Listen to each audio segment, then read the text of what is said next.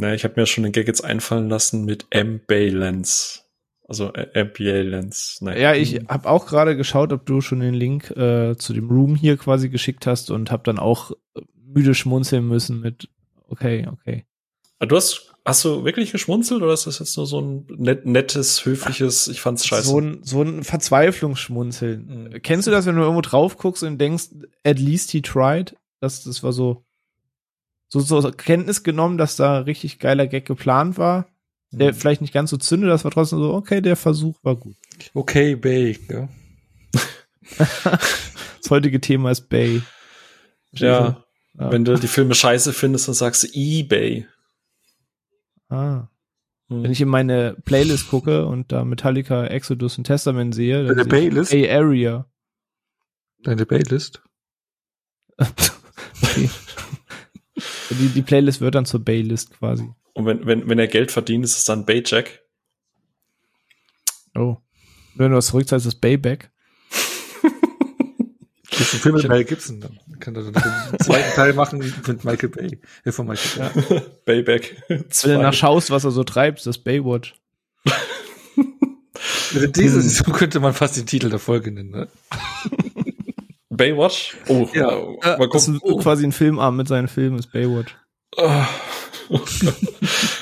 Über was reden wir heute wohl? Ich hab's noch nicht rausgefunden. Ja, über Rettungsschwimmer, oder? Ja, absolut. Es wird doch ein Wortwitz zu sein an seiner Filme passen, weil es Bay ist Küste und Baywatch und Ambulance, also Ambulance für Rettung und so. Also geht doch um Rettungsschwimmer heute, oder nicht? Genau, also.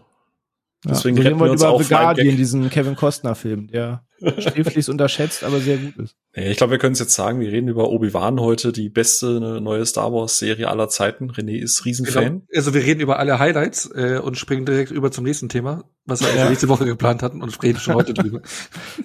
Ich mochte die Musik in Obi-Wan, das ist eine Star-Wars-Lied da. Ja, ich mochte den einen Moment, wo er von links nach rechts läuft und dann wieder von rechts nach links. Ja, also ich freue mich schon, um welchen Raumhafen es nächste Woche geht auf jeden Fall. Ja. Obi-Wan. Boah, ich glaube, das ist der schlimmste Einstieg, den wir je hatten, oder? Nach 3 Folgen ist es bisher mehr so Oje-Wan. Ja, das ist tatsächlich. Aber gibt ja Fans da draußen. Also ich gönne da ja, ich habe das ja auf Discord letzt geschrieben, ich gönne wirklich jedem und jeder seinen Spaß, den man mit Obi-Wan hat. Und wenn es einfach Fanservice und wohlig und nochmal Ewan McGregor und alles ist fein. Aber aktueller Stand, eine 8,1 auf einem, ich verstehe es wirklich nicht. Also auf keiner Ebene. Nee, ich auch nicht. Wirklich, also habt damit Spaß, fein. Aber eine bessere Bewertung als mancher Star-Wars-Film ist halt einfach, keine Ahnung, ich weiß nicht, woran es liegt. Vielleicht übersehen wir was, René. Vielleicht haben wir andere Editionen geguckt. Ja, ich habe keine Ahnung. Ich finde diesen Spagat lustig, weil einerseits hassen ja gefühlt alle die Prequel-Trilogie und finden das ja alles furchtbar kacke und so weiter. Dann buddeln sie jetzt aber Ewan McGregor raus und ja, jetzt kannst du sagen, das war der Lichtblick darin und so weiter. Aber plötzlich tun alle so, als wäre das der geilste Scheiß jenseits dieses Universums gewesen. Und dann ist das doch plötzlich alles cool und alle so, oh, dieser Zusammenschnitt gleich in der ersten Folge, eine krass Gänsehaut. Und ich denke, ich dachte, das sind diese 3 Filme, die ihr alle hasst, aber ach, so kacke findet. Jetzt plötzlich ist es doch wieder mega geil, weil es gerade irgendwie Hype-Thema ist. Dann feiert man, dass man jetzt irgendwie Hayden Christensen wieder sieht, der aber auch nur 10% der Zeit wirklich im Anzug steckt, weil der Rest sein Stuntman macht und es irgendwie doch nicht Hayden Christensen ist. Und ich finde das alles.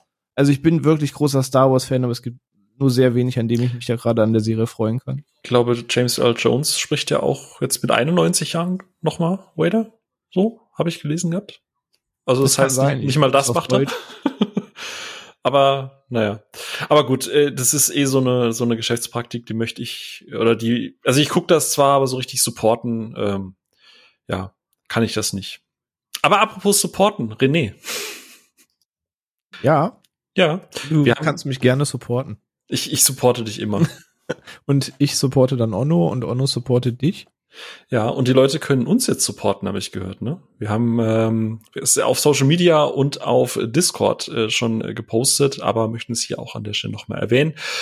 Genau, wir sind jetzt seit über einem Jahr schon hier so ein bisschen aktiv.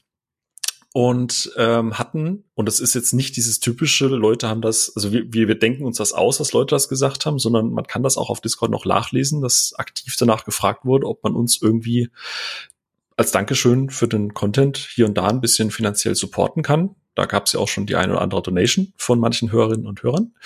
Und aus dem Grund haben wir uns jetzt über die letzten Wochen, Monate dazu entschieden, einen Patreon-Account zu starten, wo ihr da draußen, falls ihr uns gerne hört und sagt, ey, möchten euch ein bisschen unterstützen beim Tragen der Kosten für Schnittprogramme, Webseiten, Domains, Hosting, yada, yada, yada, dann könnt ihr das jetzt tun. Wir haben eine Patreon-Seite, patreon.com/Ruhe im Saal, und ab 1 €, wenn ihr möchtet, könnt ihr uns da gerne monatlich unterstützen mit einem Betrag eurer Wahl. Wie gesagt, ab 1 € geht's los.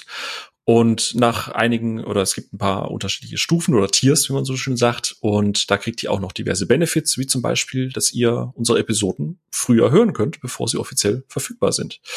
Weitere Goodies und so sind geplant, aber das alles Weitere dazu findet ihr entweder bei uns auf der Seite oder auf der Patreon-Seite. Ne? Und René, aus deiner Sicht, so, du bist ja beim Konsumerverhalten immer so ein bisschen kritisch. Ich hoffe, du unterstützt diesen Schritt auch einigermaßen.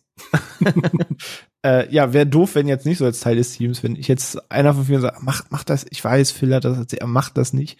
Nein, ich unterstütze das natürlich auch. Und wie du sagst, es ist halt natürlich freiwillig. Wir haben auch offen kommuniziert, was kann man leisten, was kann man nicht leisten, was sollte man erwarten, was sollte man nicht erwarten, uns am Ende auch einfach um Unterstützung, die nette Geste vielleicht geht, auch wenn wir natürlich versuchen, hier und da einen kleinen Benefit dafür loszutreten, aber auch das ist eben auf besagter Seite, die du eben genannt hast, alles beschrieben und im Discord auch schon mal angesprochen worden. Und ja, natürlich stehe ich da entsprechend auch hinter, trotz kritischer Sicht. Genau. Ich habe es jetzt leider nicht vorher abgesprochen, deswegen ich werde es jetzt, weiß nicht, ob man das anonym machen möchte oder was auch immer, aber auf unserem Discord sieht man ja quasi, wer uns supportet. Es gibt ja eine spezielle Rolle dafür.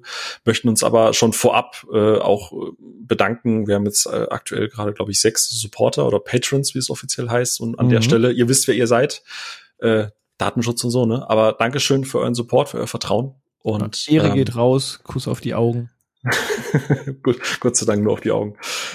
Sonst wäre das jetzt echt was Explosives geworden, ne? Ist Kuss auf die Nuss schon moralisch verwerflich? Schon. Darf man das nur sagen, weil es irgendwie cute klingt? Ich sag das auch gerne. Küsschen aufs Nüsschen. So, das klingt dann noch ein bisschen cuter, glaube ich. Aber ist das trotzdem übergriffig? Schwierig. Ja, es ist ein explosives Thema, würde ich sagen. Ne? Das sprengt jetzt vielleicht auch ein bisschen den Rahmen. Ja. So wie manche andere Leute das gerne machen. Ja, Regisseure zum Beispiel. Yes. Ja, darüber reden wir nämlich heute. Über Explosionen, viele Explosionen und sehr viel verhasste Meinung. Das heißt, deine Überleitung und der Obi-Wan-Talk, wenn wir das zusammenfügen, dann kommen wir auf unser heutiges Thema. Und zwar wohl, weiß ich nicht, am Ende ist es auch so ein Bubble-Thema und andere wissen gar nicht, wieso das Standing mit Personen ist, aber innerhalb eines gewissen Kreises kann man fast sagen, einen vielleicht der meist verhassten Regisseure, am ehesten verrissenen Regisseure oder zumindest jemand, über den gerne die Augen gerollt wird. Und zwar, wir reden heute ein bisschen über Michael Bay.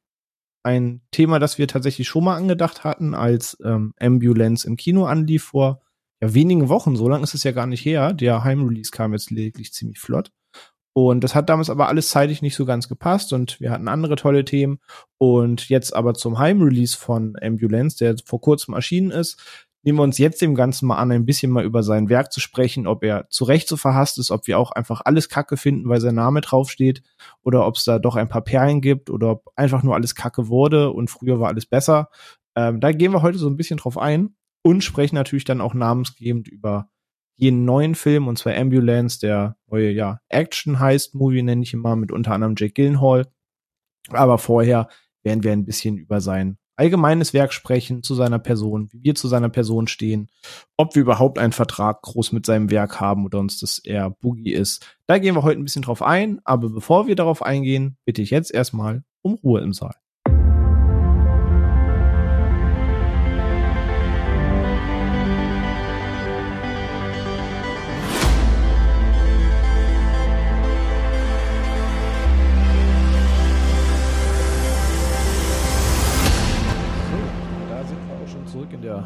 Heutigen Bay Area. Aber bevor wir so ein bisschen über das Thema sprechen und einfach anfangen, was uns da so gefällt, erstmal die ganz obligatorische Einstiegsfrage, um einfach zu schauen, wer hat wie früh Berührung oder so mit dem Thema gemacht. Was war euer erster Michael Bay-Film, den ihr gesehen habt? Onno, du vielleicht mal zuerst. Ich weiß es nicht. Ich kann es nicht sagen. Das ist so eine Suppe damals, weil immer wann 95 kam Bad Boys raus, 96 kam The Rock raus, 98 glaube ich Armageddon, wenn ich jetzt so die Daten ungefähr so im Kopf habe. Das heißt, es war so die Zeit, wo ich ja deeper ins Thema Film renn. Ich hätte gesagt, so die Jahre so 94, 95 bin ich ja deeper rein. Dann waren das natürlich alles Filme, die ich nicht im Kino sehen durfte. Ich glaube, Bad Boys war sogar damals ab 8, also Bad Boys und The Rock waren ja ab 18, ne? Und also zu ihrer Zeit. Ich glaube, ja. Ich war so oder so zu jung. Ja, genau. Also ja, die waren ja damals ab 18 und die sind da, glaube ich, sogar zurückgestuft worden mit den Jahren. Und Armageddon war da ab 12. Ich weiß es nicht. Also einen von den dreien werde ich als erstes gesehen haben, also so die Anfänge eben von seiner Karriere. Ich weiß jetzt nicht, ob es dann, was weiß ich, Bad Boys, The Rock im Heimkino waren oder Armageddon und im Kino. Ich weiß es nicht. Also, aber die waren auch relativ zeitnah. Also die drei Filme habe ich auch relativ zeitnah im gleichen Zeitraum geschaut. Von daher, also irgendeiner von denen wird es gewesen. Aber schon so quasi von Start weg in beliebiger Reihenfolge. Ja. Genau. Phil, bist du da genauso früh unterwegs oder bist du da eher so der Spätzünder? Ich auch, ja. Ich überlege gerade, ich glaube, ich habe den einen Film mit den Explosionen gesehen. Wo er die Kamera so. Nee, der eine Bay-Film da, weißt du, mit den Explosionen. Da, wo er die Kamera so an einer Person vorbeidreht. In das Zeitlupe. Ist der Film, wo so ein 360-Grad-Shot um den Hauptdarsteller kommt. Du meinst den Family Guy, die Family Guy-Episode? Oh Gott, ja. Ja, stimmt. Die ist sehr gut. Weil die müssen wir nämlich heute noch thematisieren, finde ich. Oh Mann. Ja, aber mir geht's tatsächlich so ein bisschen wie Onno. Ich war damals ja auch zu jung und ich sag mal zu seiner Hochzeit, wo er gefühlt jedes Jahr einen Film rausgebracht hat, wie du es gerade sagst, ne, hier The Rock und Armageddon und Bad Boys und yada yada.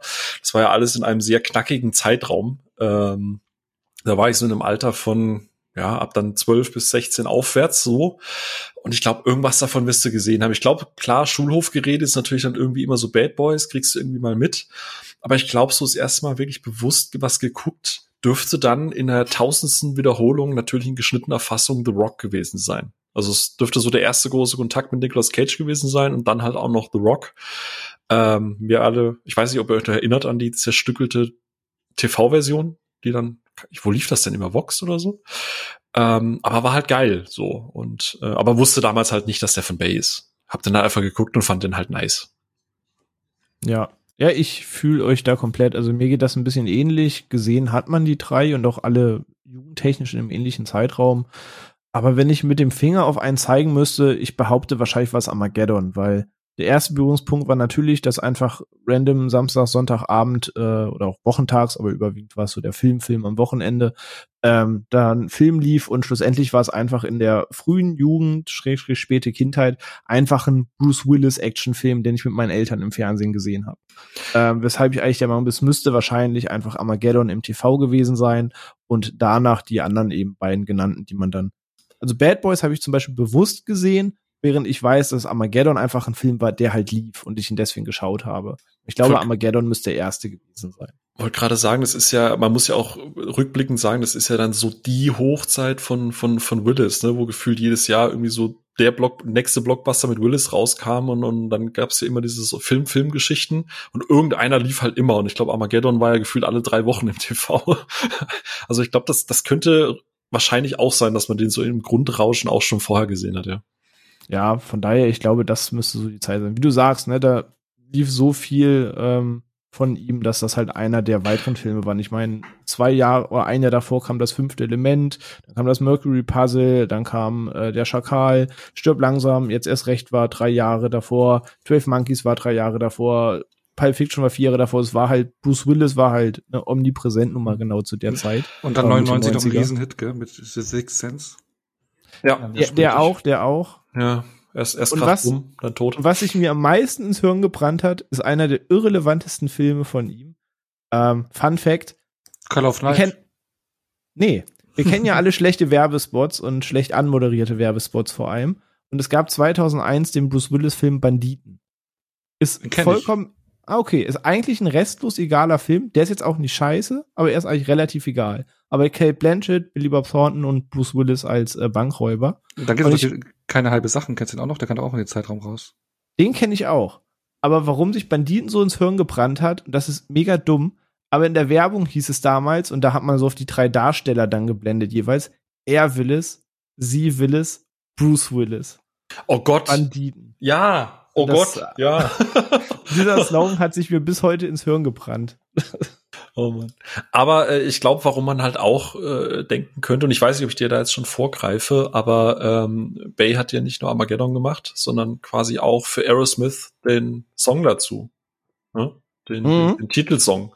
Und ich glaube, eins und beiden lief halt gefühlt immer im TV, gerade MTV-Zeiten. Und spätestens da hat man, glaube ich, indirekt auch immer Kontakt mit Armageddon auf jeden Fall mal gehabt und halt auch mit Bay. Ne? Ja, also, und ne, die Aerosmith-Tochter Liv Tyler halt nun mal in dem Film mitspielt. Und das war auch die Zeit, als Herr der Ringe dann 2001 kam in unserer Jugend. Und auch da war sie wieder präsent. Das ist alles so ein Sammelsuch immer an Erinnerungen im Kopf, das halt so alles auf so eine Ära fällt. Das ist ein wilder Connect. Ich glaube, hättest du mir Geld geboten, hätte ich den Connect nicht hinbekommen.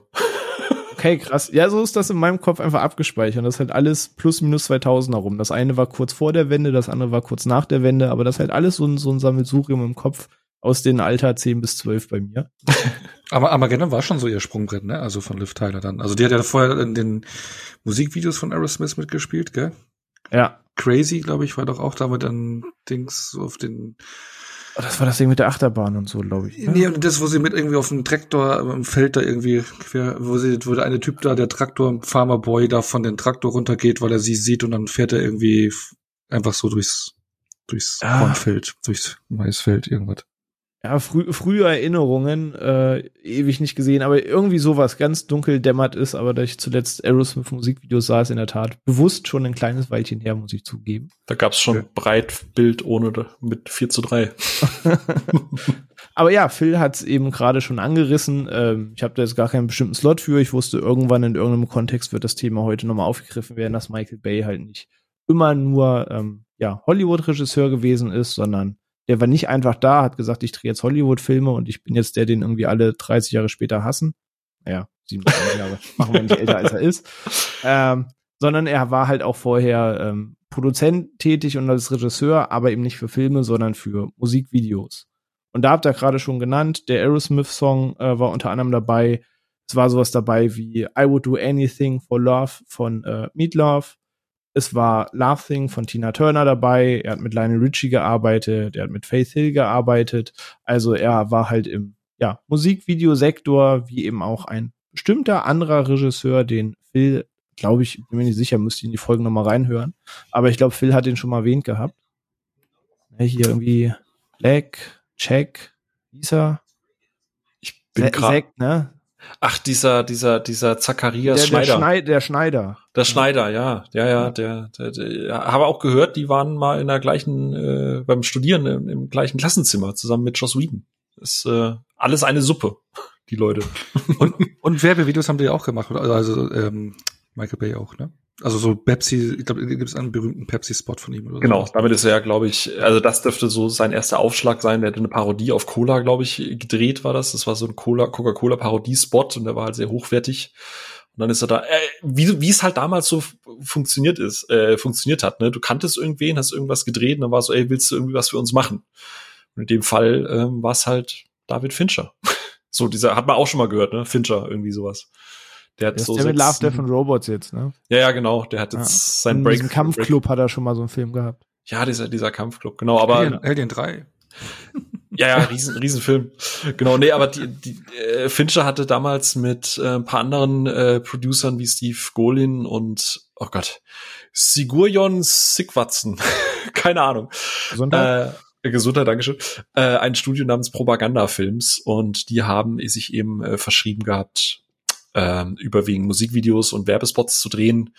Und unter anderem Zack Snyder hat eben auch für die gearbeitet oder auch Simon West kennt man ja auch von einem oder anderen Actionfilm, Gore Verbinski, David Lynch, also da waren einige Leute mit dabei und halt eben auch Michael Bay, und so hat Michael Bay und in Fincher ein Vorbild gefunden. Und wenn man sich so ein paar Musikvideos von damals anguckt, also gerade so Meatloaf, was ja Bay gedreht hat, und dann die Fincher-Musikclips, da gibt's schon Anleihen und man merkt dann auch schon sehr, sehr stark, dass es da die eine oder andere Inspiration gab, die es auch heute vielleicht in dem einen oder anderen Film noch gibt. Und interessant ist auch, Bay hat schon damals seinen Stil gefunden gehabt. Also ganz oft ist es ja so, dass gerade Regisseure oder Regisseurinnen, die in der Werbebranche oder in der Musikbranche anfangen, ihren Stil erstmal noch finden müssen. Und das Lustige ist, wenn du dir halt alte Meatloaf-Videos zum Beispiel anguckst und dann, keine Ahnung, Pearl Harbor oder Transformers anguckst, diese Low-Angle-Shots, diese drehenden Kameras, das war in den 90ern alles schon da. Also Bay wusste schon sehr früh, was er geil findet. Das ist sehr ungewöhnlich eigentlich. Aber ja, wie gesagt, ich kann an der Stelle... Oder er entwickelt sich einfach nicht weiter. Das könnte man auch so nennen. Das ist die Betrachtung von der anderen Seite. Das ist der Ono-Effekt, nein. Oder vielleicht ist er einfach sehr stilsicher seit Anfang an. Ja, richtig, genau. Nee, aber prinzipiell, das ist tatsächlich sehr, sehr, sehr spannend, aber ich glaube, das würde den Rahmen heute sprengen. Falls ihr da draußen gerne YouTube guckt, es gibt einen Kanal, der heißt Patrick Willems, und er ist selber auch Filmanalyse-Mensch, aber auf eine sehr angenehme Art und Weise. Also er ist kein Typ, der alles Frame für Frame auseinander nimmt, sondern einfach selber im Film unterwegs ist. Und da gibt es einen zweiteiligen Essay, Michael Bay, Understanding a True American Auteur. Ich kann das auch gerne mal auf Discord posten.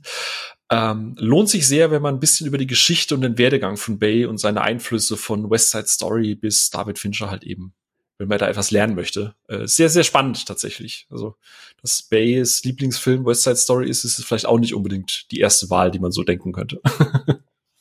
Nicht so zwingend, nein. Aber ja, da ist der kleine Exkurs, wo er so ein bisschen herkommt, was er macht. Und wenn man da noch weiter googelt, findet man halt auch irgendwie von der Milchfirma über diverse Autohersteller bis zu Levi's, der großen Jeansmarke, hat er halt für wirklich sehr, sehr viele da Spots gemacht, bis er dann halt Mitte der 90er im Filmbusiness gelandet ist. Und wie du eben schon gesagt hast, das ist so ein bisschen, der eine kennt den, der kennt jeden, pass auf, ich habe hier auch so einen, der hat irgendwie so einen coolen Stil und so weiter. Und dann holt man den doch irgendwie mal mit an Bord. Und er wurde unter anderem mit an Bord geholt von einem Mann, den ich sehr, sehr, sehr gerne mag, über deren Filme wir bestimmt schon öfter mal gesprochen haben, ohne dass so richtig sein Name dabei fällt, weil er ist irgendwie immer dabei, aber er ist dann auch nie der einzige Dude dabei, aber eben Produzent. Aber wenn ich mal Filme aufzähle wie Flashdance, Beverly Hills Cop, Black Hawk Down, King Arthur, also der alte King Arthur, der mit Clive Owen, Déjà-vu, Prince of Persia, Lone Ranger, worüber wir letzte Woche gesprochen haben, Top Gun Maverick und viele andere, als auch die ersten Bay-Filme, die ich jetzt bewusst damit nicht genannt habe. Jerry Bruckheimer ist ein Typ, den ich sehr liebe für die Menge Output, in der Produzent war. Und auch jener gehörte eben zu denen, die Bay ja in seinen Anfangstagen dazugeholt haben und quasi die ersten Filme mit ihm gemacht haben. Und die ersten Filme beziehen sich da eben auf die eben schon genannten. Bad Boys 1 und 2, The Rock, Armageddon und Pearl Harbor 2001. Also sprich, der ganze Output der ersten 8 Jahre war halt alles Bay von Bruckheimer begleitet, unter anderem. Und ja, ich würde sagen, da kann man ja mal so ein bisschen gleich drüber sprechen, aber wir reden gerade schon so ein bisschen, ne, was macht Michael Bay aus, wo kommt er her? Inzwischen weiß jeder, wenn du Michael Bay sagst, im Zweifel gibt's irgendeinen aus der hintersten Reihe, sagt, oh, ist der von Transformers. Voll scheiße. Aber diesen Namen hat er sich ja auch irgendwie erst erarbeitet. Und wir haben ja gerade schon gesagt, wenn wir so die ersten Filme geguckt haben und dass das damals eigentlich einfach Yet Another Actionfilm der 90er einfach war, den man gesehen hat und nicht, oh, der neue Michael Bay-Film. Da er so polarisiert und so weiter. Und der eine liebt ihn, der andere hasst ihn. Aber ab wann war für euch ein Michael Bay-Film ein Michael Bay-Film? Also fing das recht früh an, dass ihr schon bei Pearl Harbor wusstet, oh, das war der Armageddon und Rock gemacht hat? Oder kam das Bewusstsein erst später, Phil? Wann war für dich, dass du siehst, das von Michael Bay? Und wann ging das los bei dir? Ich glaube, das war tatsächlich zu der Zeit, wo ich habe das ja schon öfter mal hier, wenn ich aus dem Nähkästchen plaudere, so zur Movie-Pilot-Zeit, ne, wo man angefangen hat, sich auch durch gewisse Film-Bubbles ein bisschen mehr mit Regisseurinnen, Regisseuren und auch den Produzenten und dem ganzen Dings oder der ganzen Entstehungsgeschichte von Filmen so ein bisschen mit zu beschäftigen. Und damals, ich habe es gerade eben ja schon gesagt, ne, so der ganz erste Kontakt ist ja wie bei Ono so ein bisschen so schwammig hin und ob es jetzt Bad Boys 2 war oder mal Armageddon oder The Rock, was auch immer. Aber man hat es damals einfach noch nicht wahrgenommen. Es war einfach entweder geil oder war scheiße. Und das waren ja so die Kategorien, der ich dann halt gearbeitet habe. Und ich glaube, gerade bei Movie Pilot so die Hochzeit war zu der Zeit, wo er ja mit Transformers, sagen wir mal, also schlussendlich komplett durchgestartet ist, also wo jeder und seine Mutter ihn einfach kannte.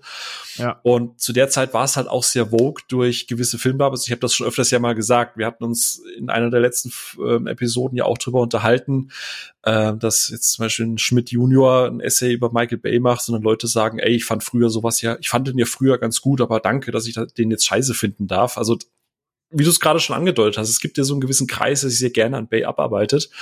Und bei Movie Pilot hatte ich das eben auch. Und ich gebe zu, es war dann auch eine Zeit lang sehr, sehr, sehr on vogue für mich, den einfach zu haten und zu sagen, Transformers ist voll scheiße, Pain and Gain ist voll scheiße. Und Bankrotterklärung, und es war bevor MCU und Disney und die ganze Geschichte war, ne, da war ja die größte Bankrotterklärung der dritte Transformers gefühlt, so für den Filmkonnoisseur. Und ich weiß nicht, ob ihr euch noch dran erinnert, das war 2014. Da war Michael Bay bei der CES, also dieser Technikveranstaltung für Samsung auf der Bühne und hat neue Fernseher vorstellen sollen. Und da wurde ja auch gefragt, also da gab es ja ein paar technische Probleme, der Teleprompter hat nicht richtig funktioniert und da haben die versucht so zu improvisieren und da wurden halt so Fragen gestellt wie, hey, was macht dich als Filmkreativ oder als Filmregisseur aus, was machen deine Filme aus? Und er ist ja total ins Stolpern gekommen und ist dann von der Bühne gegangen und hat halt auch danach sich entschuldigt, dass er sich ja, keine Ahnung, jetzt da irgendwie unangenehm sich gefühlt hat oder sich da jetzt lächerlich gemacht hat. Und ich hatte schon immer zu der Zeit einen Blogartikel in der Mache, so die kreative Bankrotterklärung eines Michael Bay, weil ich ihn einfach trashen wollte, weil er nicht mal sagen konnte, was für ihn seine Filme ausmachen. Und ich wusste immer, wenn ein neuer Film von ihm kommt, und ich wollte den auch immer hassen. Ich wollte den immer scheiße finden. Und das hat sich jetzt in den letzten Jahren, auch schon vor dem Podcast, aber jetzt auch in den letzten Wochen und Monaten tatsächlich sehr, sehr stark geändert. Und da reden wir dann nachher in den einzelnen Filmen vielleicht noch drüber. Aber wie gesagt, zu dieser Movie-Pilot-Zeit war halt wirklich dieses, ich musste ihn jetzt scheiße finden, weil irgendwie finden alle scheiße und dem seine Filme sind kacke und verdienen aber voll viel Geld und das macht das Kino kaputt und bla bla bla. Okay, spannend. Onno, wie ist das bei dir? War das bei dir zu einer ähnlichen Zeit, aus ähnlichen Gründen? Oder wann war da das Bewusstsein, das ist ein neuer Michael-Bay-Film? Also wie gesagt, ich hatte ja gemeint, also in den 3 Jahren, die ersten 3 Filme, Bad Boys, The Rock und Armageddon, die sind mir sofort eine Beliebtheit auch ganz oben eingeschossen. Also gerade The Rock hat mich damals voll umgehauen. Bad Boys war auch der heiße Scheiß damals diskutiert.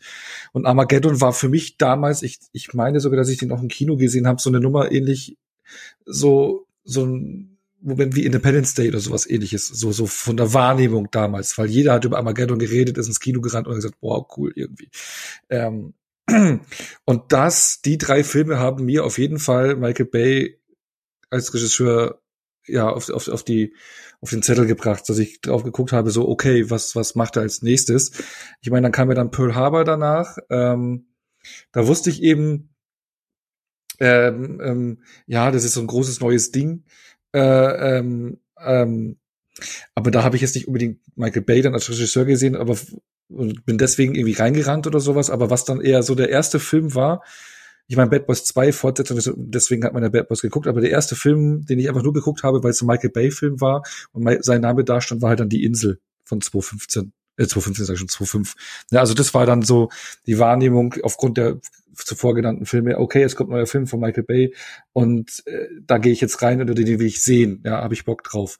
Und ich finde es auch krass, weil eben die ersten 3 Filme haben mich damals sehr geprägt, weil Es gibt ja auch ein Zitat, der Phil hat es ja vorhin auch bei uns in der Gruppe geshared, weil er wurde ja für ein paar Transformers-Filme und noch ein paar andere Filme bei den Goldenen Himbeeren nominiert, und da hat er ja einmal irgendwie gesagt, so ja, ich mache Filme für Teenager, wie war der Wortlaut, Phil, weißt du das? Ich mach oh je, was für, ich hab's auch nebenher offen, ich mache Filme für Jungs im Teenageralter. Oh je, was für ein Verbrechen. Genau. Das ist halt als Erklärung dafür, dass er jetzt die Goldene Himbeere nominiert war oder bekommen hat. Ich weiß nicht, ob er sie bekommen hat.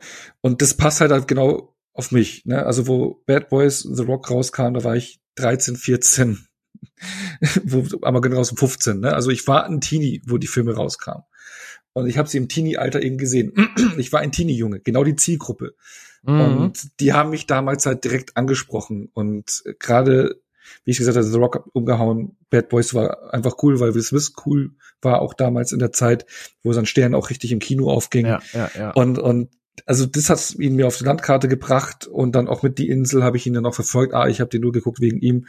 Und dann kam auch Transformers, wurde angekündigt, neuer Michael Bay Film. Also das hat's mir so auf die Landkarte gebracht. Ja. Und da habe ich eigentlich dann jeden Release in den Jahren danach mitbekommen. Ja. Hattest du das dann auch mal so mitbekommen? Weil wir haben uns ja schon öfter mal ausgetauscht, wir beide, auch gerade was solche Filmbubbles und so angeht.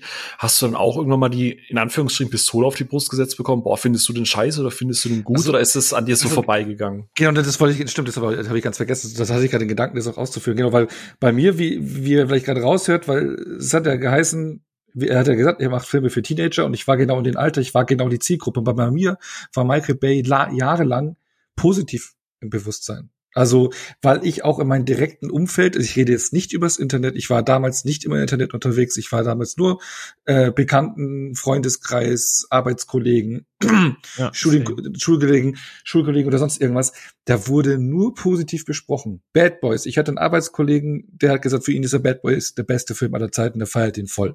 The Rock wurde mega, auch Armageddon hatte damals für mich irgendwie, also nicht für mich selber, aber andere Leute, die ich geredet habe, so ein Standing wie Independence Day. Ja, also damals als Blockbuster einfach. Weil er halt 2 Jahre danach rauskam, und ja, hatte auch so ein bisschen Science-Fiction-Elemente und einen geilen Cast, und das wurde positiv besprochen. Und auch dann, wenn ich schon mal vorgreife auf Transformers. Ich meine, jetzt wird Transformers abgehatet, ja, aber ein guter Freund von mir, der hat es auch nochmal gesagt, wo beim Super Bowl damals der erste Trailer von Transformers da war, hat er gemeint, wo er den gesehen hat, den Trailer, der hat ihn komplett weggeblasen, und so ging es mir auch. Das war so eine Art Film, die du bis dato noch nicht da hattest. Transformers hat einiges, also was die Effektarbeit und Kombination mit Action-Szenen angeht, das war zu dem Zeitpunkt im Blockbuster-Bereich, hast du sowas noch nicht gesehen. Und deswegen hatte ich da auch ein positives Bewusstsein gegenüber Transformers.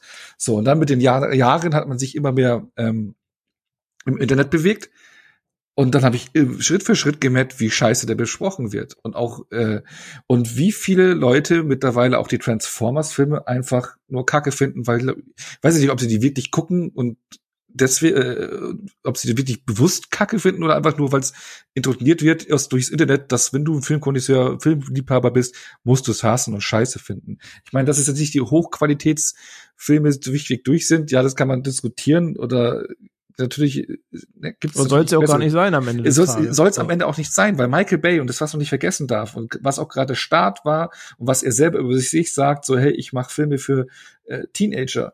Er macht simple Actionfilme. Punkt. That's it. Er macht keine Rocket Science, irgendwas, Dramenfilme, hast du nicht gesehen. Er macht simple Actionfilme. Und er hat verdammt gute, simple Actionfilme gemacht.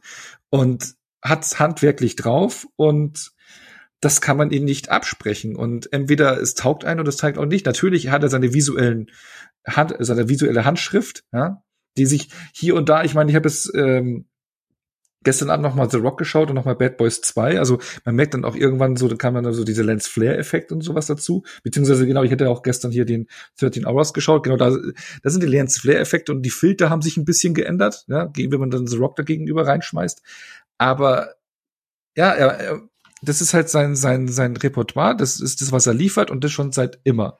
Seit 1995. Ich meine, der war 30 Jahre alt, wo der erste Teil, wo Bad Boys rauskam. Doch ein recht junger Regisseur. Und er hat seine Handschrift, er hat so sein Ding, wo er sich bewegt und fertig. Und warum man sich da 27 Jahre später immer noch dran abarbeitet, dass er genau das macht, verstehe ich nicht. Ja, also es sollte jetzt auch von mir freuen, wie gesagt, wir gehen ja die Filme jetzt dann, glaube ich, parallel auch nochmal so zumindest ein Stück weit durch. Mhm.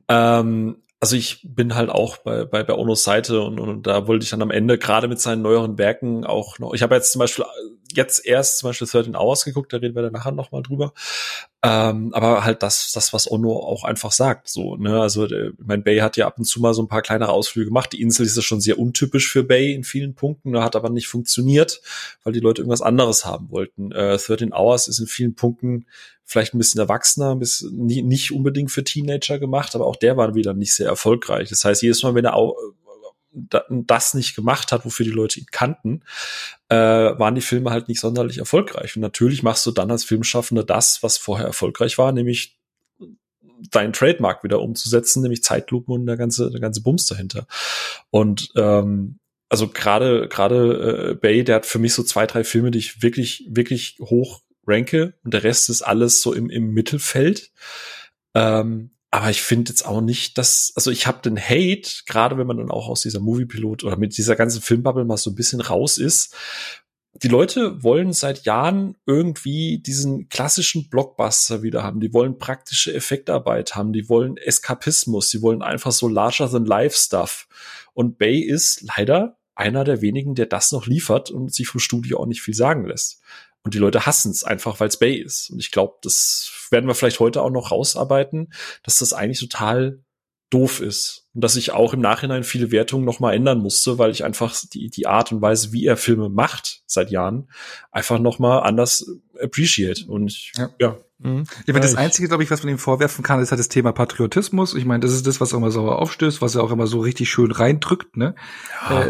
Selbst das Problem pachtet er aber halt nicht alleine, ne? Eben, ich habe keine Ahnung, von wem diesen World Trade Center Film mit Nicolas Cage war, aber da trieft's halt auch aus Patriotismus. Ja. Und alle sind die Helden und bau den Schrein nach dem Film gucken. Eben, also ja. Aber das verstehe ich, wenn Leute sagen, ist mir too much, taugt mir deswegen nicht und so. Er hatte auch immer so einen Hang zum Militär und Frauendarstellung. Frauendarstellung und all sowas. Also genau, eben die Sexualisierung, gerade Transformers und sowas, ist schon alles so, ja, verstehe ich, wenn man da keinen Bock drauf hat und dann, wenn die visuelle Handschrift auch nicht taugt. Aber so dieser generelle Abgesang, wie du sagst, Phil, er macht praktische Stuntarbeit und ich meine auch gerade 13 Hours, wo ich den gestern geschaut habe, ich weiß jetzt nicht, also die Sets, ich weiß jetzt nicht, ob die jetzt genau wirklich in Benghazi waren oder ob das in einer anderen Stadt war. Marokko, Malta. Ja, genau, oder Marokko, Malta, okay, genau. Aber die waren in wirklichen Orten, wo sie unterwegs waren und da gedreht haben. Kein Greenscreen-Geschissel oder sonst irgendwas. Auch Transformers. Das Transformers ist so gut angekommen. Und echte Autos. Genau, nee, aber nein, nicht echte Autos, aber weil er, ich glaube, was man Transformers hoch anrechnen muss, ist, du siehst, dass da sind praktische Effekte mit Computereffekten verbunden. Das heißt, wenn die Transformers irgendwo hingeschossen haben oder sich transformiert haben oder in ein Gebäude rein sind, die haben Gebäude gehabt, das ist explodiert.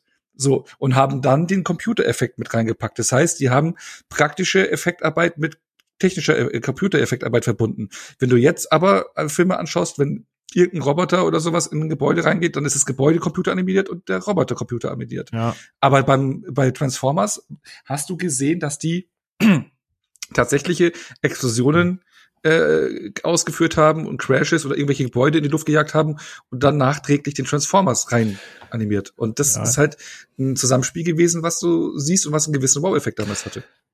Ja. Wobei, ich glaube, Transformers werden wir nachher noch mal zumindest oberflächlich angehen. Also wir werden jetzt nicht jeden einzelnen Transformers-Film durchgehen, weil da ist vielleicht in Zukunft noch mal was geplant. Genau, das ist korrekt.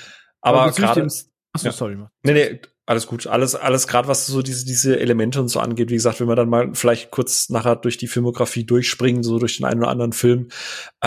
Es gibt immer so seine Probleme. Manchen Problem hat er sich gestellt, manches hat sich ein bisschen verbessert, manches ist halt gleich geblieben. Ich glaube, das ist dann ganz spannend, wenn man da auch einfach mal drüber redet, weil Thema Ono hat es ja vorhin etwas provokant reingeworfen, so vielleicht entwickelt das sich auch nicht weiter.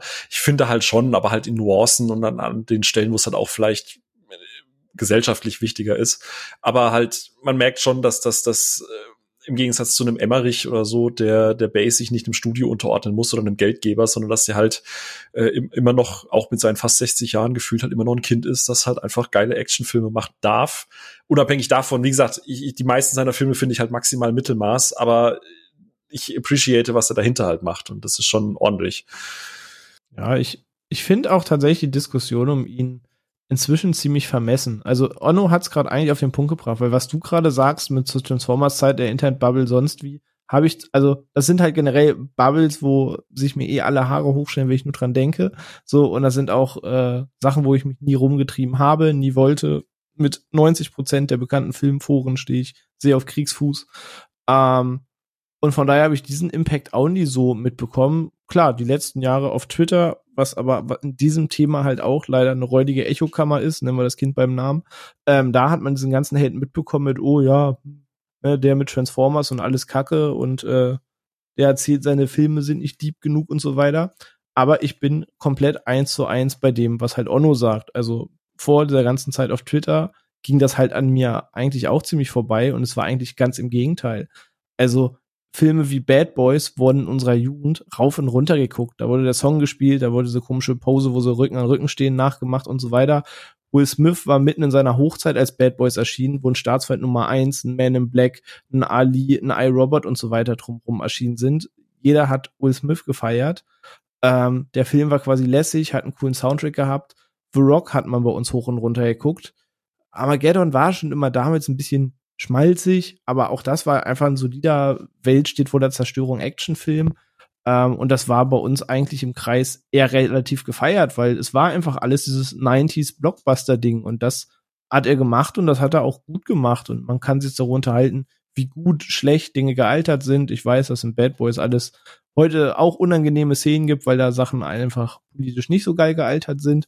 Aber für die Zeit war es halt einfach ein geiler, lässiger Actionfilm aus den 90ern, beziehungsweise Anfang 2000ern mit Bad Boys 2. Jeder hat sich über diese, wir reden nicht mehr über das Thema und packen das in unsere imaginäre Schatulle-Ding in diesem Fernsehladen, sich damals halb totgelacht in Bad Boys 2.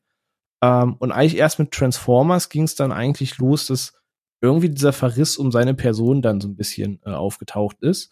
Und ich bin auch bei weitem, da reden wir gleich noch drüber, nicht der riesige Transformers-Fan. So der erste seine Momente. 2 und 3 ist jetzt auch nicht my cup of tea. Aber das ist auch nicht eher alleine, weil wenn ich mal gucke, wann die erschienen sind mit 2009 und 2011, da sind auch Filme gedreht worden zur gleichen Zeit wie Kampf der Titanen und so weiter, was auch aussah wie Transformers im alten Griechenland. Also das war dann auch wieder so ein bisschen der Vibe, wie generell man versucht hat, Actionfilme Anfang der 2010er darstellen zu lassen. Und er war halt einer davon, der mitgemacht hat oder einen gewissen Ton mit Transformers davor gegeben hat.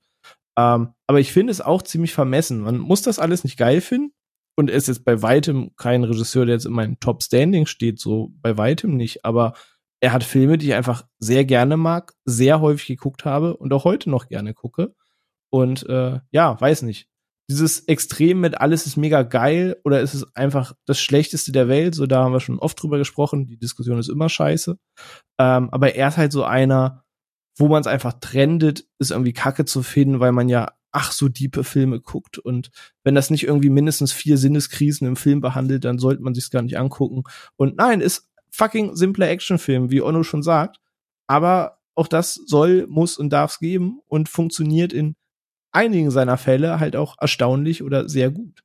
Von daher, ich finde diese ganze Diskussion um ihn auch too much. Man kann das Kacke finden, aber mir wird da auch viel zu extrem drauf rumgeritten. Ja, also da muss ich ihn dann fairerweise in Schutz nehmen. Ja, das ist das gleiche mit Paul W.S. Anderson, ne? Es ist irgendwie, wo es auch viele Filme gibt, die ich echt gerne mag und der auch richtig, ja, nee, aber der auch teilweise für manche Filme zurecht zerrissen wird, aber er hat viele Filme, die ich sehr, sehr gerne mag. Ja, Anderson ist tatsächlich für mich immer so der Bay auf Wish bestellt. Aber ich weiß, was du meinst. Nein. Ah, doch. Nein. Also, Mortal Kombat, Event Horizon, Death Race, der erste Alien vs. Predator. Das kann man schon machen. Hier mit Jason Statham, Death Race und so. Ja, ne? Also ja, solche ja. Von ihm, der geht auch noch, in Death Race habe ich bestimmt schon 5-mal im Leben geguckt. Geiler Film. Safe, ja. Also, er hat schon seine geilen Dinger. Also, ja. Die ich feiere. Ja, das stimmt. Aber das ist halt schon auch sehr nischig. Also ein Alien vs. Predator, Event Horizon, das ist halt auch alles schon wieder sehr, also keiner der Filme ist jetzt so wirklich die Mainstream-Schiene, würde ich jetzt behaupten. So, ja, aber muss es halt nicht sein. So. Ja, klar, safe. So, ich glaube, die Resident Evil-Reihe hat schon ordentlich was eingespielt. Hier war der sich mega rentiert. Ja, aber ne, Einspielergebnisse sagen jetzt nichts über die Qualität von Filmen aus. Ich glaub, aber weil du sagst Blockbuster. Und ach so, ja, stimmt, Entschuldigung. Blockbuster geht's ja um ein Spiel. Du hast vollkommen recht. Ich habe die Reihe einfach komplett verdrängt. Ja, die ist ja auch, ne? Ja, genau. Deswegen, Die ist einfach komplett weg. Aber ist halt auch eine riesen Cash-Cow gewesen. Also, ne? Zwar nicht Transformers-Level, ne? Was nochmal Dinger drüber, aber auch da hat's genug eingespielt, dass es Fortsetzungen gegeben hat. Muss man das Kind beim Namen nennen. Kannst du nicht scheiße finden, aber der Vergleich zwischen den beiden Regisseuren ist für mich, dass sie halt beide sehr negativ besprochen werden und sehr on vogue ist, die Kacke zu finden. Dass du gar nicht sagen darfst, ich finde die cool, sondern genau das. Sowas guckst du. Wobei die beide Filme rausgebracht haben, die ich echt gerne mag, und ich würde auch sagen, Michael Bay mit The Rock, das ist ein ganz besonderer Film für mich. Ja, für mich auch, aus vielerlei Gründen, aber da leitest du auch direkt ein bisschen über. Wir haben halt schon gesagt, also es stellt sich jetzt selbst im Talk zwischen uns dreien heraus, ist halt so eine Love-it-or-hate-it-Angelegenheit so ein bisschen. Und das, was die Welt da draußen sagt, ist dann halt sowieso ja immer verbissen und alles in Stein gemeißelt. Aber den Spaß kennen wir aus dem Internet ja schon. Und hier ist es eben yet another Fall davon, wo es um das Thema Film oder Actionfilm geht, dass da Michael Bay eben da gern das Vorzeigeschild für Oh Gott ist. Aber fangen wir doch einfach mal ein bisschen an, über seine Filme zu sprechen. Wir haben gerade ein paar Namen schon in den Raum geworfen. Ein paar davon, die wir gerne mögen. Sicherlich ein paar, über die man weniger redet. Ein paar, die wir vielleicht auch nicht mögen.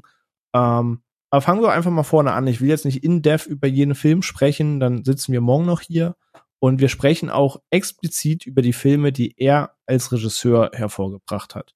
Weil wir haben das auf dem Discord gemerkt, dass sehr viele eben auch die Filme, die er mitproduziert, mit in den Topf werfen, dass er sagt, ja, okay, der hat den und der Action gemacht, aber der hat ja auch das und das gemacht. Oder da war besonders schlimm. Zum Beispiel das Texas Chainsaw Massacre Ding. Wo eben er natürlich heißt Michael Bay's Texas Chainsaw Massacre. Aber ähnlich wie das damals bei der zweiten Macklemore-Platte war, ist es dann der Producer, der vorhin genannt ist und nicht der Regisseur. Und da ist es eben auch so, dass es mit Platinum Dunes eine Filmproduktionsfirma gibt, die aus Andrew Form, Brad Fuller und Michael Bay besteht. Und deren ursprüngliches Ziel, ich sage ursprünglich, weil inzwischen ist man dann doch schon wieder ein paar Mal davon abgewichen, aber das ursprüngliche Ziel war, Neuverfilmungen erfolgreicher Horrorfilme der 70er zu produzieren. Und da hat man eben sowas gemacht wie das Freitag der 13. Reboot von 2009, wie den eben besprochenen Texas Chainsaw Massacre von 2003, als auch der The Beginning, der glaube ich ein paar Jahre danach oder davor rauskam, der neue Amityville-Horror, The Hitcher, der Nightmare on Elm Street, der 2010 kam und. Danach ist man ein bisschen abgewichen, hat auch sowas wie dann die beiden Turtles-Filme gemacht, die für sich gestanden auch Horror sind, aber auf eine andere Art und Weise. Ey.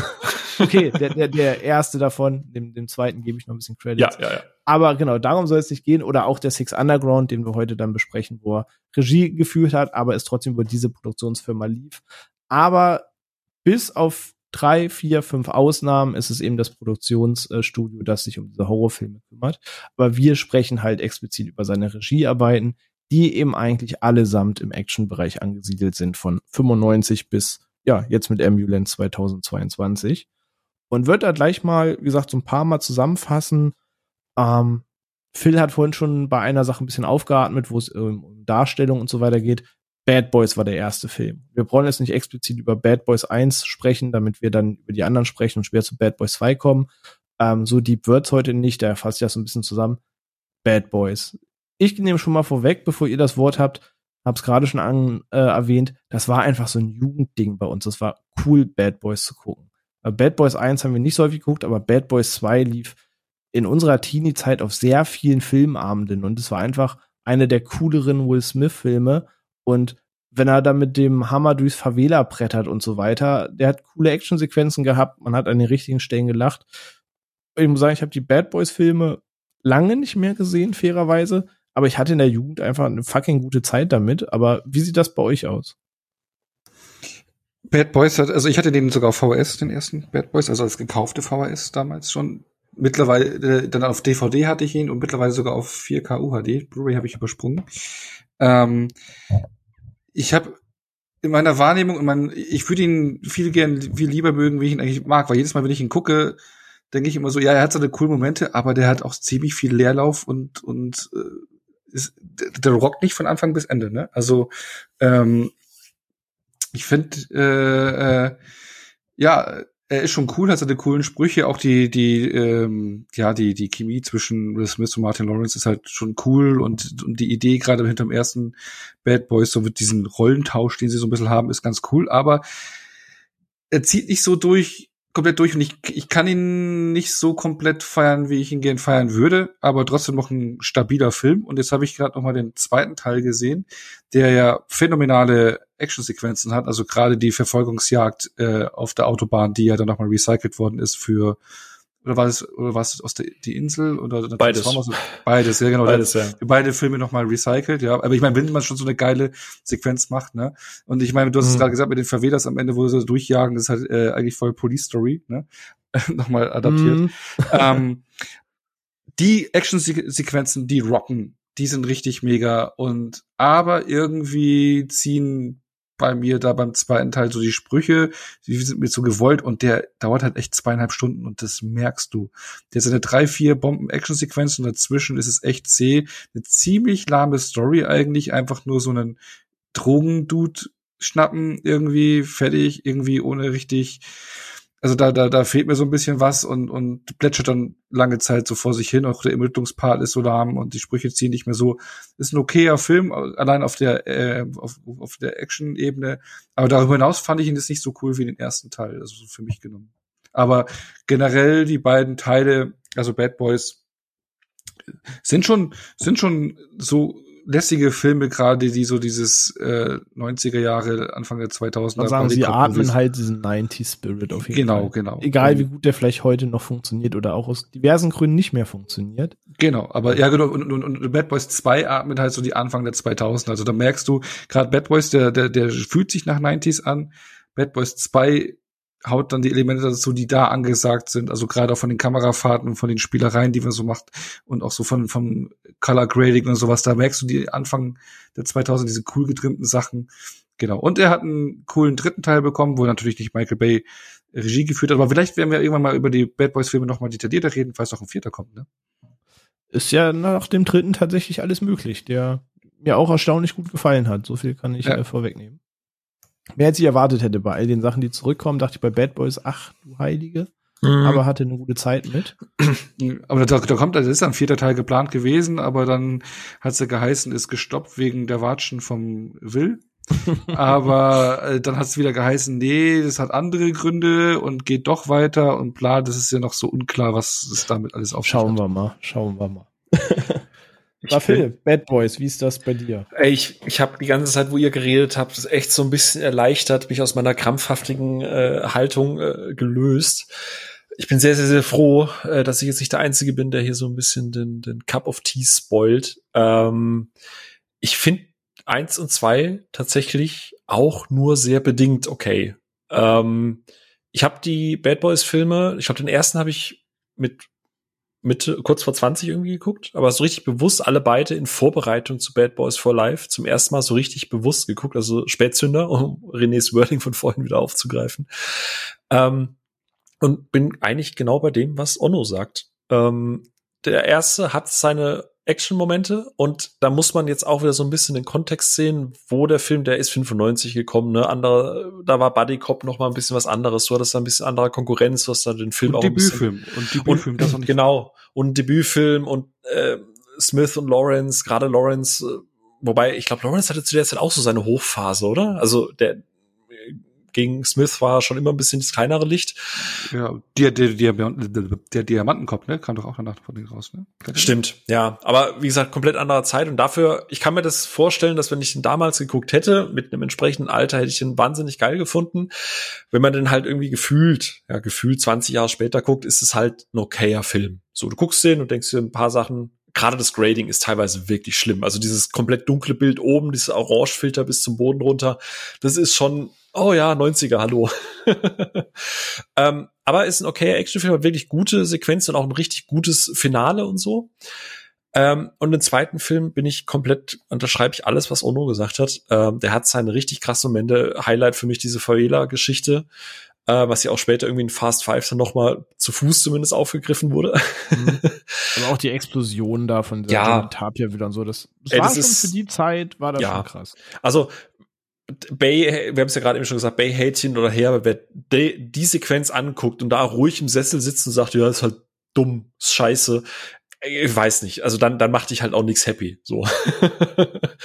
Aber ja, der ist zu lang, der ist viel zu lang, der Film, und beide Filme, und ich glaube, ihr kennt mich, ich achte da, glaube ich, ein bisschen mehr drauf als du, René, und ich sind da vielleicht schon auch durch Twitter ein bisschen anders gebrandmarkt, aber die sind, sagen wir mal, was so ein paar Stereotype angeht, schon sehr schwierig, die Filme. Also das ist so der Moment, wo ich dann teilweise auch im Sitz denke und denke so, das dürftest du heute so nicht mehr rausbringen. Das ist wirklich, wirklich furchtbar.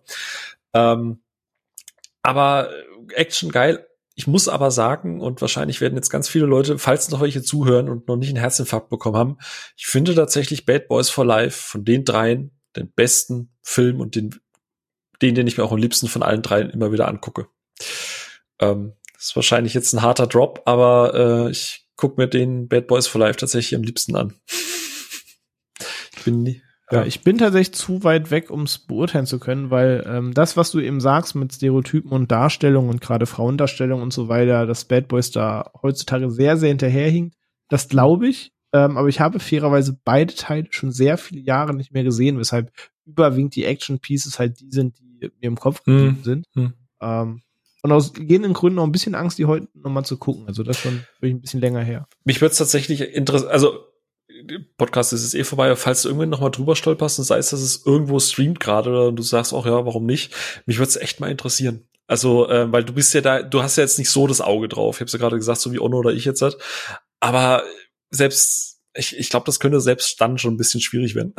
Ja, ich habe auch Momente, wo ich denke, das ist unangenehm oder das ist nicht mehr zeitgemäß. Also Beispiel, auch ein Film aus den 90er. Ich habe ein großes Faible für den Film Die Killerhand. So, aber der Film ist auch durch und durch 90er und da drin fallen Sprüche und Momente, wo du denkst, was heute machen würdest, wird richtig die Hölle brennen. Und da pustest du auch kurz, weil du auch einfach denkst, okay, ist halt einfach nicht mehr zeitgemäß. Und dann musst du halt sagen, in den 90ern war es das halt noch. Deswegen, ich glaube voll und ganz, dass Bad Boys da auch solche Momente hat, aber es ist einfach zu lange her. Und ein Punkt stimmt aber nicht, der dritte Teil, dass der Bay nicht involviert ist. Bay hat nicht nur ein Cameo, sondern dreht den auch komplett selber. Also diese, ich glaube, das sind so 3-4 Minuten und die darf er auch selber drehen. Also Bay hat ein bisschen Regie geführt in Bad Boys for Life. Okay. Natürlich obligatorisch mit 360 Grad Kamerafahrt und Parallax-Hintergrundeffekten, weil er steht da und redet. Man stellt sich vor, die Kamera stände still. Ja, und immer so von leicht unten mit der hochstehenden Sonne und damit das alles noch richtig krass aussieht. Ich würde an der Stelle den obligatorischen Aufruf kurz machen an die Hörerinnen und Hörer, die gerade auch auf Social oder auf Discord unterwegs sind, weil von unserer Seite, wir haben es ja gerade schon gesagt, Bad Boys 1 und 2 haben ja einen gewissen Ruf und ein gewisses Standing. Mich würde es mal interessieren, gerade bei vielleicht auch den Jüngeren unter den Zuhörerinnen und Zuhörern, wie da die Filme stehen.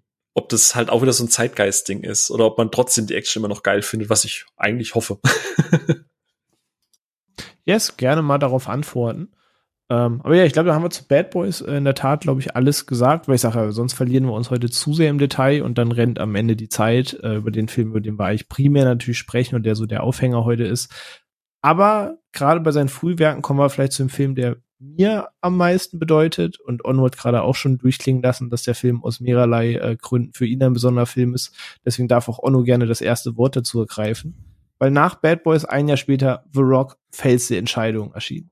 Michael Bay, Jerry Bruckheimer, Sean Connery, Nicolas Cage und Ed Harris, der, glaube ich, exakt seit diesem Tag in seinem Trailer in Hollywood sitzt und alle 2 Jahre klopft einer an und sagt, ey, du musst hier den mürrischen Colonel machen und der kommt noch raus und fragt, ob Colonel, Sergeant oder Major, ob gut oder böse und dann macht Ed Harris halt das Ding, was Ed Harris seit 26 Jahren seither macht. Aber Onno, The Rock. Ja, das ist ein Film, also ich habe ihn gestern noch mal geschaut. Zum ersten Mal in HD, glaube ich, weil ich hatte den auf VHS-Kassette gekauft, auf DVD, jetzt auf Blu-ray. Ja, der lief bei mir damals rauf und runter und es war so, ich glaube, vielleicht führen wir das ja noch an anderer Stelle in Kürze. Vielleicht in naher Zukunft. Nahe Zukunft mal aus, waren halt irgendwie The Rock, Face Off, Con. Ja, das waren die 3 Filme mit Nicolas Cage, die Actionfilme, die mich damals wirklich, ja, ich war halt Teenie und da kamen die raus und die haben mich mega gecatcht und die 3 feiere ich so ab und The Rock ist halt wirklich so einer der Filme, wenn der losgeht, wenn der Soundtrack kommt, Der dauert auch gut über 2 Stunden, aber der ist keine Sekunde langweilig. Der Soundtrack ist legendär. Es war einer der Filme, wo ich hatte dann die CD zwar nicht selber, ich habe mir dann den Soundtrack von einem Kumpel ausgeliehen, der den hatte so ein paar Monate lang. Da lief der Soundtrack bei mir immer rauf und runter. So einer der ersten Filme, wo ich bewusst mich mit dem Thema Soundtrack auseinandergesetzt habe, mir das angehört habe. Das erste Mal, dass sowas bei mir im Player lief, nur Musik aus dem Film. Und ja, die Action, die davor kommt, dieser ganze Stil hat mich gecatcht. Das ist ein Film, wenn ich ihn jetzt gucke, der erinnert mich an meine Jugend und ist deswegen so ein besonderer Film für mich, weil das halt eben in der Zeit rauskam, wo ich mich intensiver mit Filmen beschäftigt habe, wo ich viele Actionfilme geguckt habe, Filme, den ich damals rauf und runter geschaut habe, in gewissen Zeit mit einer Clique, mit Leuten, immer wieder, den ich dann fast mitsprechen kann, aber ja, jede Sekunde mitfühle und auch jetzt gestern wieder, ich werde dann einfach mal wieder 26 Jahre jünger oder sowas, ne? Ja, das ist so eine Zeitreise für mich, das ist ich mag jede Szene, der ist so abstrus dumm. Ich meine, im Prinzip, wenn du es überlegst, alles an dieser ganzen Idee, der ganze Aufhänger, es ist alles dumm. Ja, aber du hast einen obercoolen Sean Connery, einen toll aufspielenden Nicolas Cage, der eigentlich so den Labortypi spielt, der dann ins Kriegsszenario mit reingepackt wird. Auch den Co-Rollen mega und außerdem, die klingen besser, die Platten von den Beatles, so. Nee, aber so viel Zitate auch so, hey Mann, du hast gerade den Ferrari geschrottet. Ja, das war nicht meiner. Mega, ich feier den. Fühle ich komplett, aber bevor ich dazu ausführe, Phil, hat der Film bei dir ein ähnliches Standing, oder? Ja, also für mich kann ich gleich vorwegnehmen, Bays bester Film bis heute. Ich liebe The Rock, ich liebe alles an The Rock, der Anfang, der eigentlich schon ein Film für sich selber ist, ne? Dieses ganze Setup mit Sean Connery und mit Nicolas Cage und das ist eigentlich alles, heutzutage würdest du das alles im Schneiderraum liegen lassen. Es ist, ich liebe jede Minute von dem Film, der Score ist geil, die Action ist geil und ich glaube, das war eins der wenigen Male, wo es Bay auch geschafft hat, einen, in Anführungsstrichen, also vieles, was ich heute über Bay sage, ist immer A, in seinem Schaffenskontext zu sehen und auch immer so mit Anführungsstrichen, die mich aber nicht jedes Mal anmoderieren möchte, einen relativ komplexen Antagonisten zu machen, weil Ed Harris ist ja per se gar nicht so unfassbar böse und eigentlich hat er verständliche Motive, was das Ganze, dieses ganze Dreiergespann, Ed Harris, Nicolas Cage und Sean Connery eigentlich so stark macht, weil du sowohl Sympathien für die eine als auch für die andere Seite hast und dann geht halt irgendwann alles komplett bonkers, Ed Harris will eigentlich nicht mehr, dann kommen halt die fanatischen Leute und dann geht alles komplett zugrunde. Der ist einfach ein geiler Actionfilm. Oft zitiert, nie erreicht. Du kannst ihn sicher auch auseinandernehmen. Ich habe da gar keinen Bock dazu. The Rock kannst du immer anmachen. The Rock unterhält dich immer. Und das ist einfach großartig. Ich mag den auch super, super gerne. Genau, das ist halt dieser Actionfilm für Teenager. Und ich finde aber... Ja. Finde ich nicht mal. Ich finde ich weiß, was du meinst. Aber das ist halt nicht nur Explosion und so weiter. Weil, wie gesagt, ich finde auch die Figuren gut. Natürlich ist das alles ganz großer Quatsch, das ist gerade eben schon gesagt. Aber ich glaube, der Film ist halt, das ist so ein Film, der unterhält halt alle Generationen, weil halt immer noch guter Actionfilm ist, weil er, wie gesagt, guten Antagonisten hat, weil es spannend ist auch, weil du, klar, am Ende wird der Held halt irgendwie durchkommen, aber du weißt halt nie, kommen beide Helden durch, ne? So ist, wie geht's dann halt doch noch aus? Und das war eine dieser Art der Filme, ich habe ihn damals geguckt und diese Idee, dass man jetzt mit Sean Connery, also mit seiner Rolle arbeitet, mit denen wieder, also da die Zeit verspielt, um da die zu retten und da dieses, also der ganze Aufhänger ist Quatsch, aber ich habe es damals einfach geschluckt, weil es halt einfach so geil umgesetzt war, so, ja, nee, macht für mich voll Sinn jetzt im Kontext des Films, schluck ich, gehe ich mit, ja. Aber dass sie am Ende dann, also wie blöd es eigentlich ist, dass sie am Ende lieber dann die Zivilisten opfern und die Dinger draufjagen, statt die 100 Millionen zu zahlen. Ja. Heutzutage, ganz im Ernst, mit Blick auf heutiges Weltgeschehen und auf gewisse Lieferungen woanders. Ich glaube, das wäre heute gar nicht so abwegig. Von daher, das ich bin übrigens sehr stolz auf René. Du hast jetzt 3-mal gesagt, du schluckst irgendwas und René hatte schon das Mikro entmutet, aber er hat nichts gesagt. Ich bin sehr stolz auf dich, René. Danke. Political Correctness fehlt da heute an. Ich schlug die Sprüche runter. Das ist immerhin. Andere Sachen. Aha. Ja. Aber René, du findest The Rock scheiße wahrscheinlich komplett, oder? Ganz großer Kackfilm. Nein, also kann auch schon mal sagen, dass es eigentlich nur mal der Lieblingsfilm ist, weil The Rock einfach so ein Jugendding ist. Und das nicht nur bei mir, sondern im gesamten Freundeskreis, in dem man sich getummelt hat. So, wir haben jetzt schon an mehreren Stellen drüber gesprochen, was so die Actionvorlieben angeht, dass man einfach ein Häkchen stylische, lässige Action möchte. Wir haben schon 95 Millionen Mal angerissen, so das Standing von einem Triple X, der einfach damals all in gegangen ist und gesagt hat, ey, kein Bock auf irgendwie einen Anzugträger, der seine Regeln hält. Hab ihr Macho im Tanktop und im Hintergrund läuft Hatebreed, während ich selbst die Lawine in die Luft jage. Und genau diesen Style hat auch The Rock mir seinerzeit halt gebracht. Ein bisschen auf seine Art und nicht ganz, doch auch irgendwie ganz so drüber, aber halt auf eine andere Art. Aber ich lieb halt sehr, was da passiert. Onno hat's gerade schon gesagt, das Dreigestirn ist halt super. Ed Harris macht immer Spaß zu sehen, auch wenn seine Rollen vielleicht nicht ganz so abwechslungsreich sind, aber ich sehe ihn in der Rolle immer wieder gerne, wenn er diesen Typen spielen muss. Nicolas Cage, große Liebe. Und auch Sean Connery ist in dem Film halt einfach badass und mega abgebrühter Typ. Wenn dann, also du nimmst ihn ab, dass er dieser Typ ist, der als einziger jemals aus diesem Ding ausgebrochen ist. Und wenn dann irgendwie Nicolas Cage zu ihm kommt und sich da einen zurecht stottert und sagt, ich bin Stanley Godspeed. Und er sitzt da ganz lässig und sagt, selbstverständlich sind sie das. Das ist halt einfach cool. Und die Sprüche gepaart mit der Musik, den Action-Szenen, dem Cast. Also The Rock's einer der 5 Actionfilme, die ich einfach jedes Mal wieder gucken kann. Und ich habe immer wieder eine gute Zeit. Der lief in der Jugend rauf und runter, der lief nebenher, der lief an Filmabenden, den hat man auf DVD zu einem Kumpel mitgenommen, der ist man im Fernseher hängen geblieben. The Rock einfach von vorn bis hinten. Wie du schon sagst, man kann den Plot kritisieren, ja, aber mir hat das auch als Actionfilm einfach gereicht. So deep muss es nicht sein. Wenn wir über Flucht aus L.A. sprechen, der gewinnt jetzt auch keinen Oscar für die diepe Narrative. So, da hat es einem gereicht, dass es stylische Actionfilm ist und für The Rock nichts als Liebe. Ich mag den Film auch total gerne. Also von daher. Sogar Sophia mag den, ne? Und die mag eigentlich nichts von Bay. Also ich glaube, das ist auch so ein Indikator nochmal. So, deswegen fällt die Entscheidung, The Rock. Mega gut. Wer ihn noch nicht gesehen hat, gibt's, glaube ich, immer noch bei Disney Plus. Einfach ganz großes Ding. Was es, glaube ich, auch bei Disney Plus gibt, ich hoffe es, ich glaube es, ich bin mir zu 90% sicher, sonst die Überleitung dahin. Aber Armageddon. Der nächste Film von Michael Bay, den ich jetzt nicht ganz so krass abfeier, ist halt ein Katastrophenfilm, der immer noch, ich finde, so ganz cool ist. Ist ja an manchen Stellen ein bisschen schmalzig.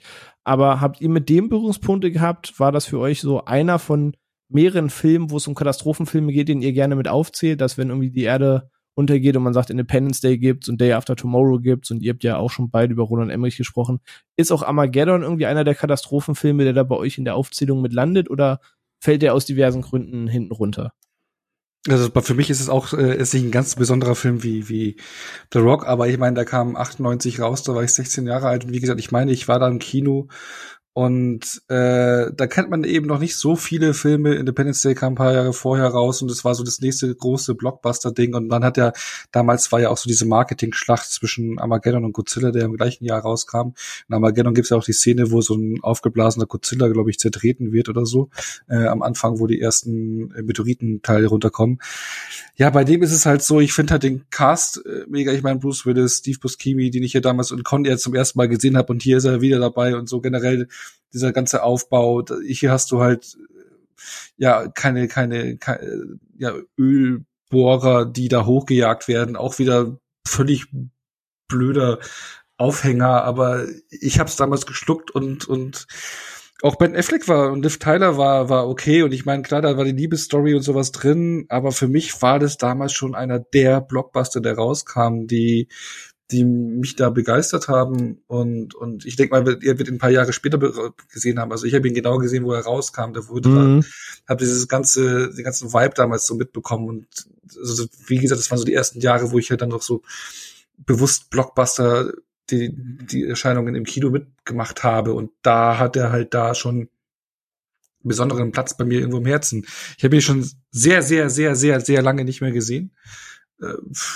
Locker 15 Jahre nicht mehr oder so. Aber ich weiß nicht, wie er jetzt auf mich wirkt, aber so wie ich ihn in Erinnerung habe, ich habe ihn damals schon mehrfach gesehen. Ich fand ihn immer cool. Ich fand den, ist kein The Rock-Level oder sowas. Nee, aber nee, vielleicht ist es aber trotz alledem, weil er für mich schon irgendwie so ein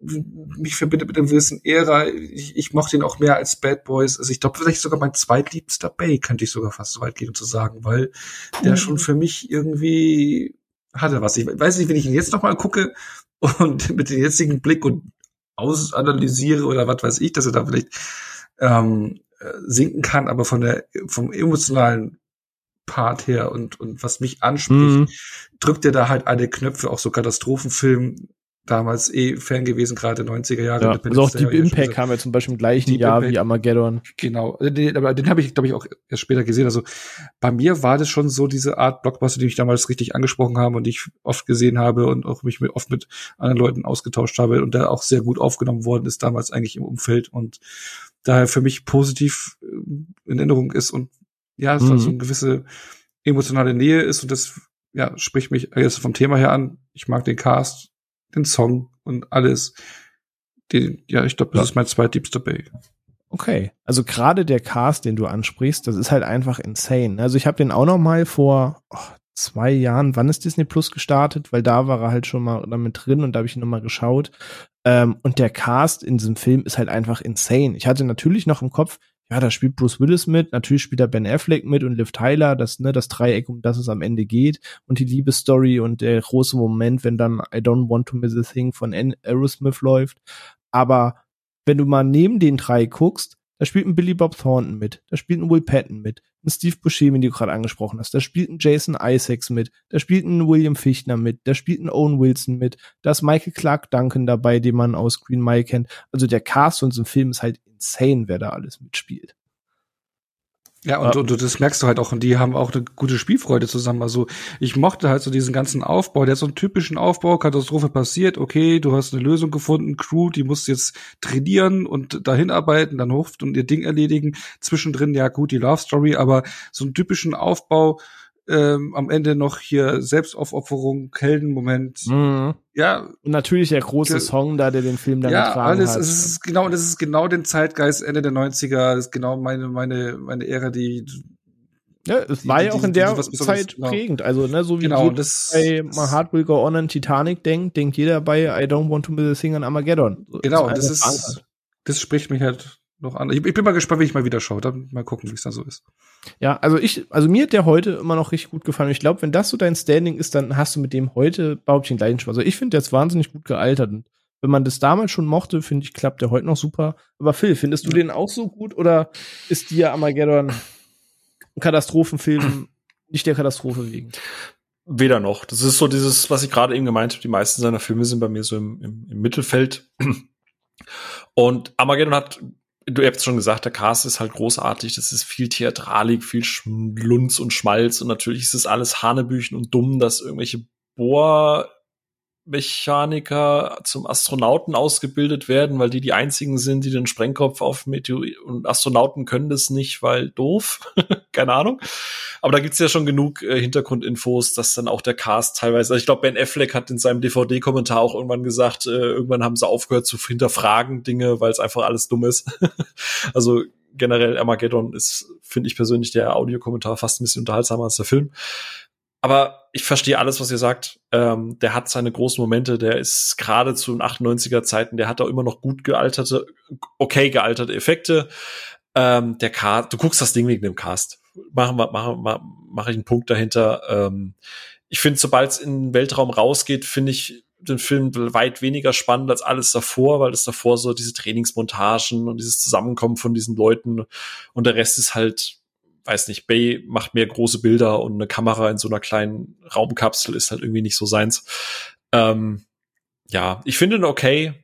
Ich müsste den auch mal wieder gucken. Ich habe den vor ein paar Jahren geschaut. Ich war mäßig unterhalten, weiß aber, dass ich zwischendurch auch immer mal aufs Handy geguckt habe oder ich glaube einmal sogar kurz mir einen Kaffee gemacht habe, weil ich es dann teilweise nicht so ganz spannend fand. Es ist nicht so ganz my cup of tea. Ja, ich sehe auch, Armageddon spaltet scheinbar die Leute. Ich gucke nur mal aus Spaß eben bei Letterboxd und ich habe von 5 Sterne bis 1,5 Sterne alles dabei bei den paar People, denen ich folge. Ich bin so langweilig und hocke mich einfach wieder mit 2,5 dazwischen. So. Ja, du stehst irgendwo dazwischen, willst für keine Seite entscheiden, wartest auf die Mehrheit und sagst dann ja, so wie die sagen. Genau. Nein, aber ist ja vollkommen in Ordnung. Der nächste Film, ich glaube zu Armageddon, sonst als dafür gesagt, allein für das Cast und dieses Spät-90er-Ding. das kann man machen, aber muss man mögen. Aber Katastrophenfilm und dem Schmalz dann was abgewinnen kann, dann go for it. Aber der nächste Film ist tatsächlich einer, der, kann ich schon mal spoilern, bei mir sehr, sehr, sehr weit unten steht, weil ich ihm tatsächlich nie viel abgewinnen konnte, obwohl ich eigentlich immer so Filme mochte als Kind, die episch sind, die was Großes erzählen. Und Pearl Harbor erschien 2001, der Film auf den namensgebenden Anschlag eben von den Japanern auf Pearl Harbor im Zweiten Weltkrieg. Und ein Film, den ich irgendwie nie gefühlt habe, nicht wirklich mochte. Das ganze Liebesdreieck aus Ben Affleck, Josh Hartnett, Kate Beckinsale hat für mich nicht funktioniert in dem Film. Und einerseits verherrlicht sie den Krieg, dann wählen da alle mit ihren Flaggen, dann diese Liebesstory, weiß ich nicht. Vielleicht gefällt er euch aber besser. Will, wie stehst du zu Pearl Harbor? Gibt nur zwei Filme, die ich beschissener finde. Also Pearl Harbor finde ich, Entschuldigung, ich muss es leider, ich sag das jetzt einfach so raus, ich finde es einen ganz, ganz ekelhaften Dreck. Wie du es gerade schon gesagt hast, diese ganze Romantikgeschichte. Also ich hatte den Essay von Patrick Willems vorhin angesprochen gehabt. Der geht auch nochmal auf den Film ein. Ich will das jetzt nicht alles 1:1 wiederkauen. Fand es aber ganz gut, dass er das ähnlich gesehen hat. Ich finde, die Bay kann keine Romantik. Die Menschen, die da agieren, ich nehme das denen halt nicht ab. Das sind halt immer Schauspieler, die halt ihre Rolle spielen. Dann ab der Hälfte oder so sagen wir mal, das letzte Drittel, wo es dann zur Action geht, die ist handwerklich absolut großartig. Wahnsinnig geile Shots, dieser oft kopierte und nie erreichte Shot, ne, was ja auch selber immer wieder zitiert mit der Fliegerbombe, wo dann die sich dreht und die Kamera sich dann entgegendreht und mit runter aufs Boot knallt und so. Auch wieder so ein typisches Trademark. Das ist alles geil. Das Problem daran ist, wir reden hier nicht davon, dass irgendwelche Menschen gegen Transformers kämpfen oder dass irgendwie überstilisierte Militärs gegen einen durchgeknallten Nick Cage irgendwie antreten oder so. Wir reden von einem echten Geschehnis, einem echten Krieg, wo Menschen gestorben sind. Und Bay inszeniert das, als wäre es der geilste Scheiß auf der Welt. Und ich hasse glorifizierende Kriegsscheiße. Wie gesagt, handwerklich ist es alles vollkommen top-notch und alles, was man an Bay mag, ist da komplett drin und ich verstehe das komplett, wenn man am Ende da sitzt und sagt, boah, es ist so geil und ich glaube, Cuba Gooding Jr. ist auch mit dabei, oder? Pearl Harbor? Ja, doch, ist er genau, mit dabei. Genau, und wenn er dann die Flieger abschießt und dann so in die Kamera guckt und yeah, und die Musik geht los. Aber das Problem ist, es basiert auf einem realen Event und ich finde es ungeil, das so zu inszenieren, als wäre das hammerkrass, dass sich da Leute gegenseitig um die Ecke bringen und bewusst Nationen Krieg gegeneinander führen. Deswegen finde ich den Film wirklich für mich ganz schlimme Scheiße und ich möchte ihn auch nie wieder gucken. Aber wie gesagt, möchte auch niemandem zu nahe treten, wenn er irgendwie, warum auch immer, gut findet. Wie gesagt, handwerklich ist das alles super, super fein, aber der glorifiziert an jeder Ecke den Krieg und Bay ist der falsche Mann für so einen Film. Zumindest bis zu dem Zeitpunkt. Es gab nämlich, er hat danach ja nochmal was Ähnliches gemacht und den Film habe ich ja quasi vor kurzem erst geguckt, den ich aber immer gemieden hatte, weil ich Angst hatte, dass er sowas nochmal macht. Ich weiß, ich hoffe, Onno sagt jetzt, er fühlt sich jetzt irgendwie nicht auf den Schlips getreten, weil er den vielleicht ganz okay findet. Wie gesagt, ich war mein Ding damals und sowas, dann komme ich wieder in der emotionalen Geschichte. Ja. Hab das damals ja auch in echt erlebt. Ich war die Bombe. Ich weiß gar nicht, wann ich das letzte Mal den Film gesehen habe. Also das ist fast zu Release. Ich habe ihn auf DVD damals geholt. Das war ja im Prinzip so das Titanic im Krieg. Ne? Also so. Es war auch so ähnlich groß von der Wahrnehmung her. Ja, also ging es für mich in der Kindheit so. Schon am Filmplakat hat man es gesehen, in allen Zeitschriften, Fernsehzeitungen, so Pearl Harbor, das war schon so das next big thing. Ja, man wollte halt Cameron kopieren mit diesem Erfolg, mit diesem realen Glück. Ja, genau. Ich hatte doch irgendwas so im Kopf, weil dieser Vergleich war bei mir immer irgendwie so präsent, auch damals wurde es, glaube ich, irgendwie so vermarktet, als so eben das nächste große Ding, hier Michael Bay, halt der 3 erfolgreiche Filme rausgehauen hat, ein junger Cast, die Stars und sowas, man wollte da halt so den nächsten Riesending machen. Ich kann da jetzt nichts Aktuelles zu sagen, weil ich den jetzt auch nicht im Vorfeld jetzt nochmal gerewatcht habe. Eben, ich meine, dafür hast du schon gesagt, die Action-Szenen, wenn du die mal loslöst von diesen ganzen Setting und sowas für sich genommen, die hauen schon rein. Ich habe auch gehört, also es gibt ja einen Director's Cut auf DVD, der später rauskam, der ziemlich gut sein soll noch. Aber ja, ich glaube, die Liebesgeschichte, die war auch lame. Dabei hast du eigentlich tolle Schauspieler, die ich auch gerne sehe. Josh Hartnett sehe ich ja gerne. Und ich finde auch cool, dass der wieder ein bisschen so mit seiner Karriere wieder so Fahrt genommen hat. Habe ich gerade im Serienbereich gerade. Absolut, ja, voll. Aber ja, ich kann da jetzt nichts. Damals, der war halt dann so eher so, ja, Also hat mich jetzt nicht so mega umgehauen, eher so die Action-Szenen für sich genommen. Ja, gut, ich habe jetzt damals, da war ja noch Teenie, wo der rauskam, da hat man jetzt nicht so diesen Blick mit realen Krieg und sonst irgendwas, hast du ein bisschen anderes Auge drauf gehabt natürlich. Also was du jetzt gerade angesprochen hast, Phil, so mit den Kriegsglorifizierungen und sowas, das war mir dann alles nicht so hundertprozentig bewusst, meine ich. Aber ja, der war jetzt nicht so die Riesennummer für mich. Nee, ich habe das auch damals mit dem Krieg nicht jetzt ganz so drastisch gesehen, weil ich war einfach fucking 12 Jahre alt, hab irgendwie Medal of Honor gespielt, irgendwie auf der Konsole und so weiter, war Kriegsshooter gewöhnt, es war halt einfach irgendwas, was im Krieg spielt.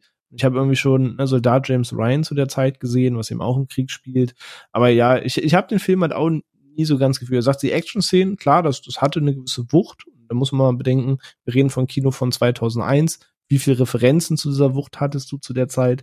Aber ich sage, dieses ganze Liebesdreieck und irgendwo zwischen grausamen Kriegsthemen und schnulziger Liebesstory da hat einfach nicht Klick gemacht. Ja, ich glaube vor allem, am Ende dreht das auch noch so nach dem Motto, ja, wir haben ja gewonnen und so. Und also ich muss auch fairerweise sagen, ich habe den Film halt erst bewusst, keine Ahnung, vor 5 oder 6 Jahren geguckt. Das heißt, hätte ich den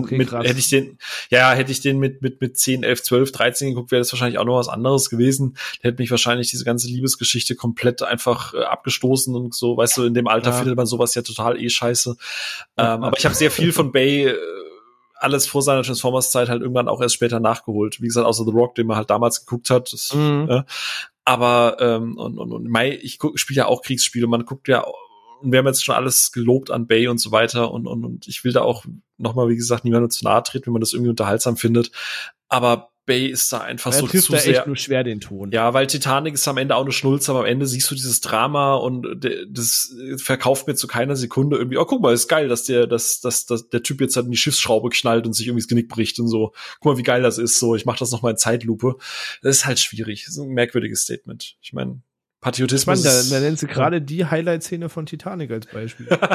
Ja, aber ich meine, Bay im Patriotismus ist ja generell schon mal ein Ding, aber ich sage, in einem Transformers habe ich auch schwer zu schlucken, aber kann ich eher drüber gucken, als bei einem realen existierenden Krieg. Wenn Autobots die Welt vor Decepticons retten, ist das was anderes, als wenn der geile Amerikaner am Ende es eingezeigt hat. Richtig, genau. Deswegen, wie gesagt, schwieriger Film einfach.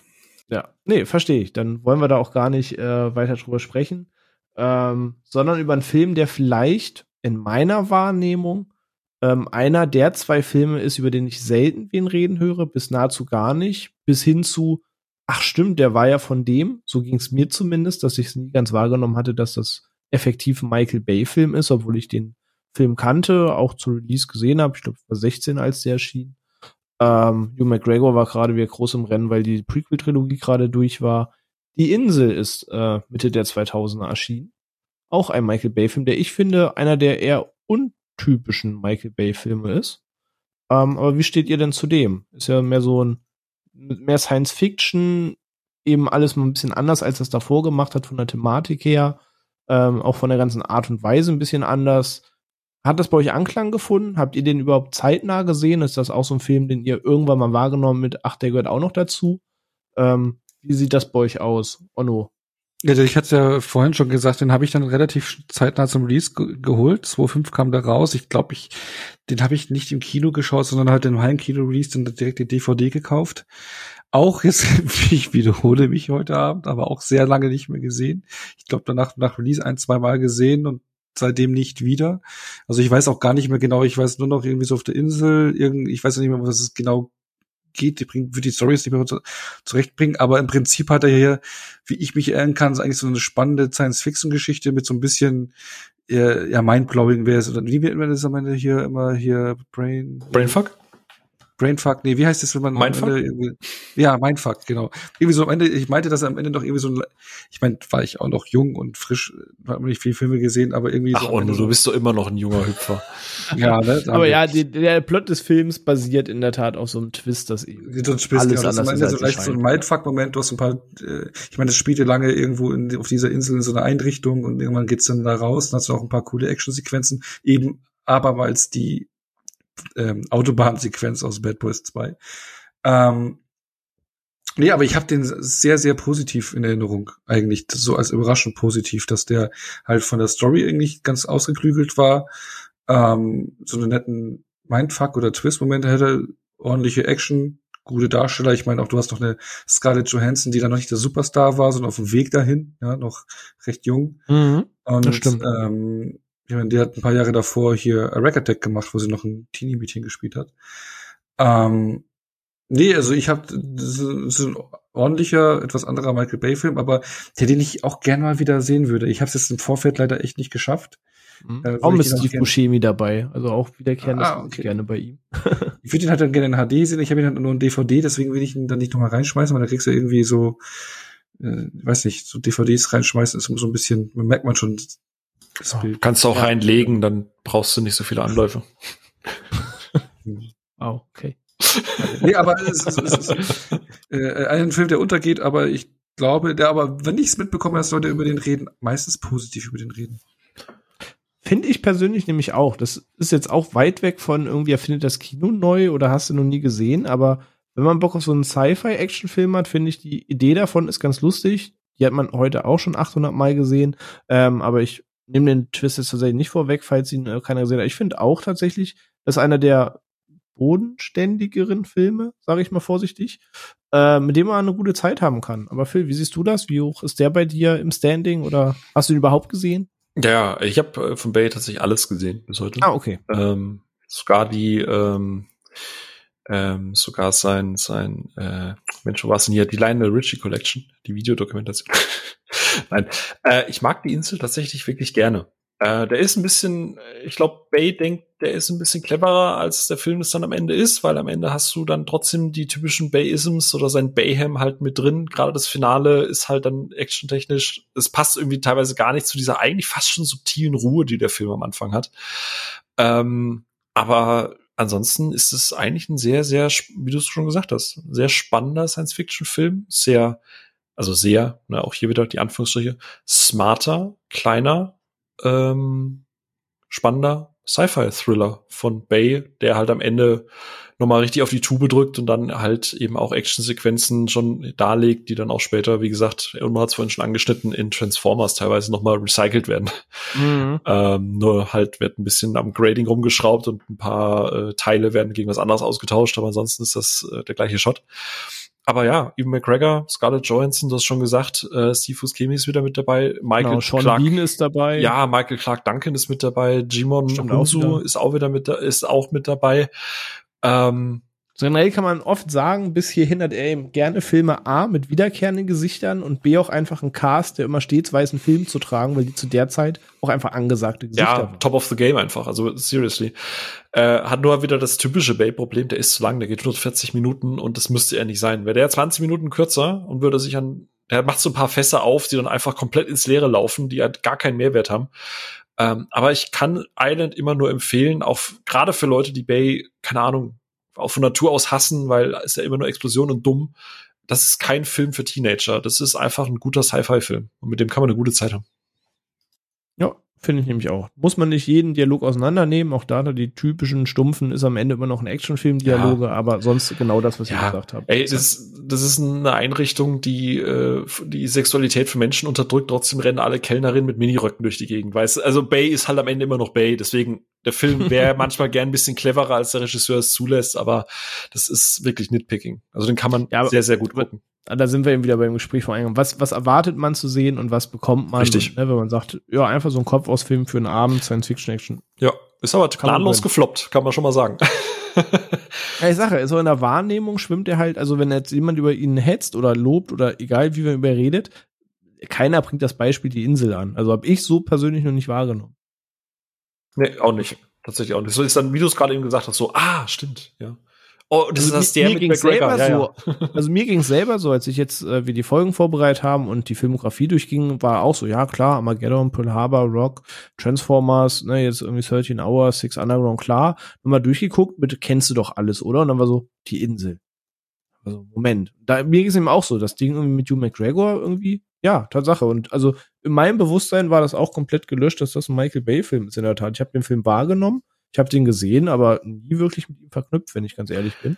Und da war ich auch ein bisschen überrascht. Wenn du bei Letterboxd schaust, also auf seine Filmografie, kannst du bei Letterboxd schauen und du kannst es nach Film-Popularity sortieren. Mhm. Und da ist der vorletzte Platz. Also der. Ich ahne fast, welcher der letzte ist. Ja, natürlich ahnst du das. Ah, den du sofort auf dem Schirm hattest, aber es 13 Hours, ja. Aber der drittletzte ist tatsächlich ein Transformer-Film. Zu Recht, was? Aber das gute Überleitung. Wollte gerade sagen, weil der Film ist gefloppt und der nächste nicht. Genau, Transformers, ihr habt es gerade schon angerissen, Onno sagte, ne, damals bei der Werbung war ein Riesenbuhai. Heutzutage hat die Transformers-Reihe einfach ihren Ruf weg, fast vielleicht, wir reden nur darüber, wie darüber gesprochen wird, fast wie die Resident Evil-Reihe mag man manchmal meinen, das liegt für manche, glaube ich, auf einem Level. Ich habe auch schon gesagt, es ist jetzt nicht alles so meins, also ich habe auch bis heute, wie viele Teile gibt's? 5, oder? Auf 5, genau, der Bumblebee, aber das ist ja quasi losgelöst. Okay, das Spin-Off und von Travis Knight, den mag ich auch super gerne. Ja. Aber ich habe 4 und 5 bis heute nicht gesehen. 4 war der Wechsel, wo der Mark Wahlberg es übernommen hat. 5 war ja, glaube ich, das, wo es dann irgendwie mit Ritter, Alter und Merlin und Hass nicht gesehen auf einmal drum ging und Anthony Hopkins, das habe ich alle schon noch in Trailern vernommen. Aber 1 bis 3 habe ich zumindest geguckt. 1, ja, der erste Transformers damals einfach krass promoted, auch mit dem Linkin Park Song, der damals der Titelsong zu dem Film war. Da ist es in meinem Kopf noch mit verknüpft, dass das einfach die Werbemaschinerie da reingehauen hat. Aber ich habe 2 und 3 halt noch geguckt. Und bei 3 hat sich irgendwann verlassen, als die Decepticons irgendwie mit Börsenaktionären oder so zusammensitzen und automatisch alle Börsen-Lackschuh-Dieter-Leute waren dann die Bösen und auch der Toaster kann sich in Decepticon verwandeln. Das war so der Teil, wo ich dann da schon dachte, ah ja, okay, jetzt wollen wir irgendwie Wirtschaftstransformers mixen und auch der hat seinen Moment, aber da war ich in der Phase, wo ich gemerkt habe, ah ja, nee, brauchst du jetzt auch nicht mehr von. So, dass du das Freibad gemacht hast, gesagt, du bist draußen. Korrekt, richtig. Da war mir too much. Teil 2, ey, der hat richtig dumme Szenen, ich sage, auf diesen pinkelnden Roboter, der dann Schrauben pinkelt, als sie diesen Altroboter da erwecken, so, auf die Szene bin ich auch echt grumpy. Aber ich verstehe, dass du sagen kannst, wenn du richtig den Kopf ausschaltest, es ist alles furchtbar dumm, was da passiert, aber du hast am Ende im Zweifel Tyrese Gibson, der da irgendwie sein Ding macht, plus ein paar andere Darsteller, John Turturro und wie sie alle heißen, kannst du bestimmt mit Spaß haben, auch einfach nie komplett meins. Habt ihr aber auch Jahre nicht mehr gesehen. Ich befürchte sogar fast, wenn ich die ersten 3 heute nochmal gucke, gefallen die mir im Zweifel heute besser als damals. Aber der erste Transformers in der Tat, das war nie mein Lieblingsfilm. Ich habe den nie groß hoch gehypt. Ich war einfach bei Kino-Release mit Kumpels im Kino, weil das war unsere Partyphase und wenn man am Wochenende in der Stadt war, waren wir vorher im Kino, haben irgendwas geschaut und nach dem Kino ist man dann halt feiern gegangen und man war immer in dem drin, was halt gerade lief. Und zu der Zeit lief halt im Sommer Transformers, also haben wir Transformers geguckt. Und ich weiß noch, 2 meiner Kumpels waren zum Beispiel riesig begeistert. Die hatten Transformers-Spielzeuge damals gehabt. Die haben die Mitte 90er TV-Serie gefeiert. Und die haben es einfach gefeiert, irgendwie Optimus Prime und Bumblebee und alle auf der Leinwand zu sehen. Und die Sequenzen, wie sie sich verwandeln und so, das sieht ja auch schon cool aus, muss man fairerweise gestehen. Und gerade den ersten fand ich auch noch okay. Ich habe den auch lange nicht mehr geguckt. Ich erinnere mich noch an diese Szene, wo sie sich quasi in dem Elternhaus verstecken sollen und haha, ein Riesentransformer soll sich irgendwo hinten hinterm Haus beim Pool verstecken. Aber ich habe den Reich recht positiv in Erinnerung. Aber wie steht das mit euch? Wie gesagt, wir werden heute nicht den Riesentransformers-Tratsch machen, deswegen fassen wir jetzt alle ein bisschen zusammen, springen da ein bisschen, weil es bestimmt Transformers mal ein eigenes Thema eben gibt, wenn da was ansteht. Aber wie ist bei euch das Standing? Gerade weil das ja die Reihe ist, die so verrissen wird, die Reihe, die vielleicht im heutigen Social-Media-Base-Namen derart verbrannt hat, wie er eben heute ist, weil man den immer wieder sagt, ah, der Nonsense-Transformers-Dude. Phil. Es gibt im ersten Transformers so eine Szene, da rennt so ein kleiner, dicker Junge mit so einer wackeligen Handykamera irgendwo aufs Feuer zu und ruft dann, oh, das ist das Coolste, was ich je gesehen habe. Überall Explosionen, das ist 1000-mal cooler als Armageddon, das schwöre ich. Bay zitiert sich ja gerne immer selber. Und im Prinzip sagt das halt irgendwie schon sehr, sehr viel über den Film auch einfach aus. Armageddon war ja schon teilweise dumm und ein bisschen schwierig und Transformers ist das halt alles nochmal 1000-mal höher. Ich bin bei dir. Ich mag den ersten sehr gerne. Die erste Hälfte von Transformers finde ich wirklich großartig, weil es ist alles noch sehr in Anführungszeichen zurückhaltend. Du hast ihn noch nicht richtig gesehen. Du weißt, dass da bald die erste Transformation so richtig kommt, ne? So, wenn es erstmal Bumblebee dann sich zeigt und so. Der Build-up, das ist alles cool. Dieses Sam with Wiki, dieser hyperaktive Shia LaBeouf. Ich muss leider gestehen, ich habe so einen kleinen Sweet Spot für Shia LaBeouf. Ey, safe. Ich nehme den auch in Schutz. Schwierig. Also seine komischen Kunstaktionen, die er macht, konnte ich immer drüber lachen und schmunzeln. Er fährt irgendwie 3 Tage Fahrstuhl, er sitzt im Kino, guckt sich all seine Filme am Stück an. Ich habe da auch einen gewissen Spot für. Ich kann über den schon lachen. Ja, der hat ja auch ein paar gute Filme so gemacht. Ich finde das alles okay und ich habe mich auch nicht gestört an irgendwelchen kiffenden Eltern oder, also keine Ahnung, Bay hat ja einen sehr ich habe ja schon merkwürdigen Humor, aber Bay ist ja manchmal echt nochmal ein bisschen drüber. Oder dieser ständig fickende Hund und so. Das ist alles fein, von mir aus, was auch immer.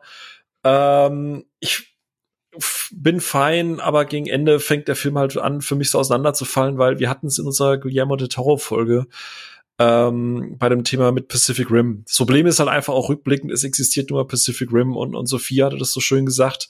Bei Pacific Rim hast du halt die Max, oder die wollen ja der Toro wieder nicht, dass man die Max nennt, glaube ich, ne, sondern irgendwie einfach Roboter oder wie auch immer. Und die haben so ein sehr distinktes Design. Also du weißt, alles, was sich da irgendwie bewegt, kannst du irgendwie fühlen. Und bei Transformers ist halt nice, wenn er sich so das erste Mal so richtig verwandelt in diesen 1 Million drehenden Teilen, die einfach gar keinen Sinn haben, außer cool auszusehen und kompliziert zu sein. Aber ich glaube, spätestens, wenn am Finale 5 Autobots gegen 3 Decepticons ineinander prügeln, da kannst du halt nichts mehr voneinander unterscheiden. Und dann fällt halt auch das, was wir vorhin gelobt haben, ne? Also, wie gesagt, die Actionsequenzen sind gut choreografiert, das ist alles in Ordnung gemacht. Du hast ein richtiges Gefühl dafür, wenn das explodiert und so weiter. Aber das Langweiligste an Transformers fand ich immer, wenn Transformers gegeneinander gekämpft haben, weil ich die nie auseinanderhalten konnte. Und den ersten gucke ich noch gerne. Dark of the Moon finde ich tatsächlich auch gut. Aber Revenge of the Fallen und Age of Extinction und Last Night sind für mich halt wirklich absoluter Dreck. Also wirklich, also Age of Extinction, ich muss leider in dem Punkt ganz kurz ausholen. Es gibt eine sehr schöne Dokumentation, die nennt sich Transformers The Premake. Ich weiß nicht, ob ihr beiden das kennt. War 2015 auch für die Berliner, also für die Berlinale als internationaler Film nominiert. Und ist quasi eine Dokumentation, die aus öffentlichen Aufnahmen und chinesischen Aufnahmen und so weiter und so fort eine Dokumentation über Transformers und die Filmindustrie macht und halt auch einfach zeigt, weil Transformers 4, du hast ihn nicht gesehen, René, aber der spielt ja irgendwann random einfach irgendwo in China, in Hongkong, weil Geld und wie halt der Staat damals extra für das Studio, also für die Dreharbeiten, ganze Streetfood Gebiete hat räumen lassen und Leute in den Ruin getrieben wurden und einfach Läden weggeräumt wurden mit dem Bulldozer, nur damit da halt dieser Film gedreht worden kann und damit da eine chinesische Darstellerin, die Li Bingbing oder wie sie heißt, das war ein reines Politikum. Und das war, ich weiß, am Ende soll der Film unterhalten, aber das war halt einfach Dreck, was da hinten dran alles passiert ist, und seitdem ist für mich die ganze Reihe einfach nur noch. Ich habe auch das Gefühl gehabt, Bay hatte keinen Bock mehr. Die ganzen Actionsequenzen sind furchtbar langweilig geworden. Last Night, Age of Extinction, da macht halt nichts mehr Bock. Es ist einfach nur noch Dreck alles und Geld verdienen und wir müssen unbedingt jetzt noch China mit reinbauen. Ich finde das ganz schlimm. Also wie gesagt, den ersten Transformers, den gucke ich immer ganz gerne. Der ist vollkommen fein. Revenge, Dark of the Moon kann ich auch noch was abgewinnen. Aber alles davor und danach ist für mich unschaubarer Müll. Ja, umso überraschender, dass Bumblebee dann doch also herzlich war. Ja, der ist andere Leute dran, anderes Team dran, Travis Knight, besseres Gespür. Aber Onno, einmal so ein Transformers-Wash-Up bei dir ähnlich? Oder? Also ich hab's ja vorhin gesagt, also der erste kam bei 2.7 raus, also deswegen kannst Pacific Rim-Vergleich, finde ich, halt dann so ein bisschen schwierig, der 6 Jahre später kam, da hast du halt schon wieder, also kannst du jetzt nicht, es ist halt ein anderes Zeitding, und 2.7, wo Transformers eben rauskam, das war schon ein Wow-Effekt. Also, das kann man nicht mehr, also damals im Kino, deswegen ist es ja auch so eingeschlagen. Ja? Ich meine, du hast ja so ein 80er-Jahre-Spielzeug-Dingens, was du jetzt ins Kino drückst, und da hat niemand gedacht, dass es so durch die Decke geht. Ich meine, die Filme haben teilweise über 1 Milliarde, oder viele haben davon 1 Milliarde eingesackt. Ich glaube, der 5. war der erste, der runterging, und deswegen hat man dann auch erstmal kein Sequel gemacht, mit Bumblebee ein Spin-off. Jetzt ist ja wieder, sind ja wieder neue Filme in Planung, die sich mehr an die 80er-Jahre-Serie orientieren. Ich glaube, die können wir dann als anders nehmen, nochmal über die Reihe mal detaillierter zu reden. Aber dieser Wow-Effekt, den hatte ich damals auch schon. Ich glaube, ich habe den ersten Transformers auch im Kino gesehen. Also ich weiß nicht, welchen Teil ich im Kino gesehen hatte. Und das war schon wow. Also mit dieser Verwandlung. Und ich finde halt eben diese ganzen das Design von den Transformers und Decepticons ist halt auch schon cool. Also wenn man mal den restlichen Film rum rausschneidet, egal, also egal was man noch verhält, aber ich mochte einfach immer das Design von den Transformers. Das haben sie echt cool gemacht und auch die Verwandlungssequenzen und sowas. Ich meine, das kannst du, finde ich, jetzt auch, weil du hast hier wie Verwandlungssequenzen, was du bei Pacific Rim hast, deswegen kannst du das ja nicht irgendwie 1:1 vergleichen. Ich finde, aus dem, was sie haben, ein 80er-Jahre-Spielzeug-Dingens, ja, was eigentlich, oh, da verwandeln sich Roboter in Autos oder sowas. Das realistisch, stilvoll in einen Film rüberzubringen und glaubwürdig rüberzubringen, das haben sie geschafft und das ist nicht easy. Und das war halt das Erfolgsrezept, einfach das ist das Erfolgsrezept gewesen für die Filme. Das drumherum dann alles, ich weiß gar nicht mehr, das, was ich da teilweise gesagt habe, das weiß ich alles gar nicht, weil ich habe ja teilweise auch nur einmal gesehen. Und der Wow-Effekt nutzt sich auch ziemlich schnell ab. Ja, also irgendwann macht's nicht, weil ich meine, der dritte Teil, ich glaube, da ist dann irgendwie, ich glaube, das ist gefühlt 1,5 Stunden Finale gewesen, so wie ich es in habe. Ich glaube, das war irgendwie. Alle Filme sind dauerhaft Finale. Ja, aber ich glaube, du hast eine Endschlacht von 1,5 Stunden und irgendwann denkst du am Anfang so, wow, und irgendwann denkst du so, ja, okay, ja. Vor allem, es gab also so Momentum-Switch in der Actionfilmwahrnehmung, ne? Du sagst, es 2007 war der erste. So, und ein Jahr später zum Beispiel ging das MCU los und dann gab's einen Iron Man, dann gab's einen Thor und so weiter. Und auch da ging sehr viel Fokus des Action-Kinos meiner Wahrnehmung nach in der breiten Masse drauf. Und 2009 und 2011 im laufenden MCU, schon fast zu Avengers laufend, kamen dann halt noch Transformers 2 und 3. Und irgendwie war es da halt einfach nicht mehr so. Hat sich schon wieder fast das Momentum verlagert, finde ich. Genau, aber man hat es halt weiter, ich meine, die Leute sind da trotzdem noch in Massen reingerannt, also die Transformers-Filme waren damals, bis halt Avengers 1 waren sie halt trotzdem erfolgreich. Krass erfolgreich, ne? Naja. Als die MCU-Filme und sowas, es waren halt schon, die Leute sind in Scharen reingerannt und es hat halt einen Moment und ja, also hat's bei mir eben der erste Teil auch gehabt. Die anderen Teile waren dann eher so, ja, okay, kann man gucken, Köpfchen aus und wir haben beide Effekte diese 5er-Box geholt, ne? Und die ziemlich gleichzeitig geguckt. Ja, genau. Nee, ich habe die noch nicht geschaut. Ich werde die noch gucken, dann zur Vorbereitung für die Folge, wenn wir sie mal machen. Stimmt. Und das Lustige ist, war dann Last Night, den du gerade als Kernschrott bezeichnet hast, den habe ich im Kino gesehen.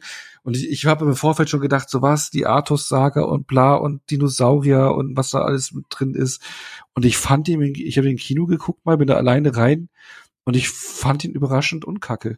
Aber ja, vielleicht, ich glaube, es sind auch eben Filme, die im Kino mehr ziehen.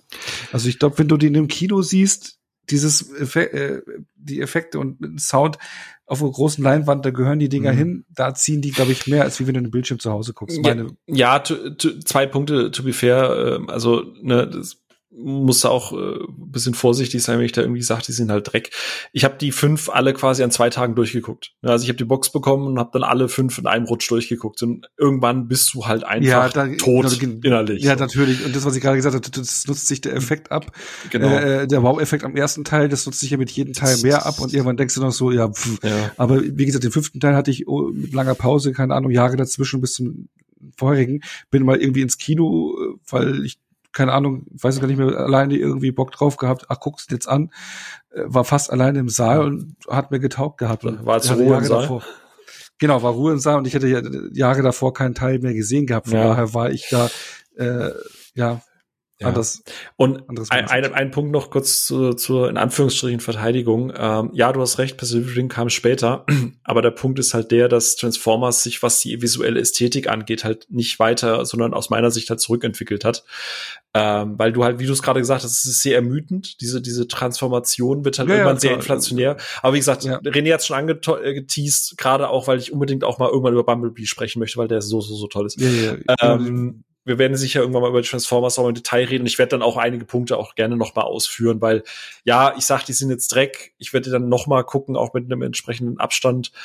Der 4. Teil, wie gesagt, aus politischen Gründen. Das war halt zu dieser Zeit, wo ich mich sehr intensiv mit diesem Film auseinandergesetzt habe, aus Kreisgeschichten und dann habe ich halt eben aufgrund von der Berlinale, zu der Nähe, die ich damals auch zur Berlinale hatte, aus beruflichen Gründen damals, dieses The Premake gesehen und dann war einfach die Wertung auch im Sinne von ein bisschen ein Zeichen dafür. Wir haben ja auch auf dem Discord, das war der zweite Punkt, den ich noch kurz sagen wollte, wir müssen ja auch ein Generationsding nochmal sehen, ne? Wir haben Grüße an der Stelle an Pascal, einen unserer Zuhörer, der liebt halt alle Filme. Der hat, glaube ich, keinen Film unter 4 von 5 gegeben, weil er einfach sagt, für ihn ist es Kindheit, so. Finde ich schwierig.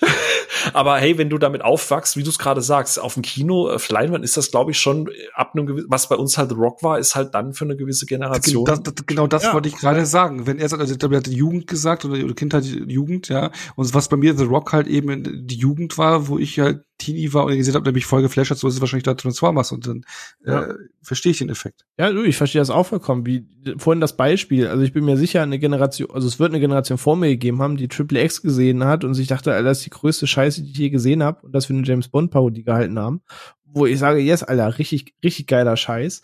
Und klar, wenn du im richtigen Alter einen Transformers siehst, ich verstehe, dass du sagst, das ist einfach ein Kindheitsding dann. Also ich kann das schon nachvollziehen, Also nicht alles, was wir in der Kindheit gefeiert haben, wird unsere Generation davor für Gold gehalten haben. Ja, klar. Sind wir ehrlich. Von daher ist das vollkommen fein.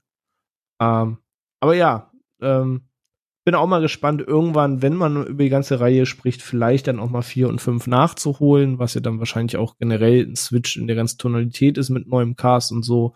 Mit ein bisschen mehr Abstand das nochmal zu schauen. Nicht als Gott, schlimmster Film überhaupt und so weiter, sondern einfach nochmal mit Abstand. Aber ja, schauen wir, wenn es soweit ist. Aber bis dahin halt eine Reihe, die irgendwie, wenn man jetzt die breite Sicht drauf schaut und wie man so drauf reagiert, halt irgendwie relativ gut anfing, aber dann halt sich irgendwie ein bisschen verloren hat. Reden wir jetzt von Resident Evil, oder? Ich sage, es ist halt irgendwie mal das, was schon fast auf einem Nenner genannt wird miteinander. Ne? Also nicht ganz wissen, wann Schluss ist. Ja. Aber sag ja, schauen wir zu anderer Zeit nochmal dann detaillierter drauf. Ansonsten dann ein paar Filme erschienen danach. Ich würde jetzt nicht sagen, war es ein bisschen leiser. Danach war schon aber der Ton Michael Bay. Also danach war man auch in dieser ganzen Social-Media-Zeit jetzt Mitte der 2010er angekommen, wo die Meinung vielleicht dann schon geringer war. Aber auch seine Filme waren dann nicht mehr die krassen Sachen, die vielleicht wie Transformers ins Kino gezogen haben, weil zwischen Transformers 3 und 4 ist Pain and Gain erschienen als Beispiel. Auch ein Film, in dem ja Michael Bay vielleicht ein bisschen was anderes ausprobiert hat als davor, ja mehr so eine Komödie sein will, wo wie war's? Es geht schlussendlich drum, Mark Wahlberg führt ja so ein Gym, das Sun Gym, also Fitnessstudio, und er will zusammen mit Anthony Mackie, den man heutzutage kennt als Falcon, und Dwayne Johnson, so ein paar kennen den als The Rock, der spielt ab und zu mal in so ein paar Filmen mit. Mit Dschungeln, glaube ich, ne? Sowas. Mit Dschungeln, genau, der ist ab und zu mal vor der Kamera, dreht so 7-mal im Jahr einen Film. Und mit denen zusammen geht's halt drum, dass die so einen Coup planen, der aber voll nach hinten losgeht, weil sie sich eigentlich Taschen voll machen wollen. Und eigentlich müsste ich diesen Film mögen, weil ich mag eigentlich The Rock, ich mag Anthony Mackie, spielt wieder Ed Harris, den mürrischen Typ.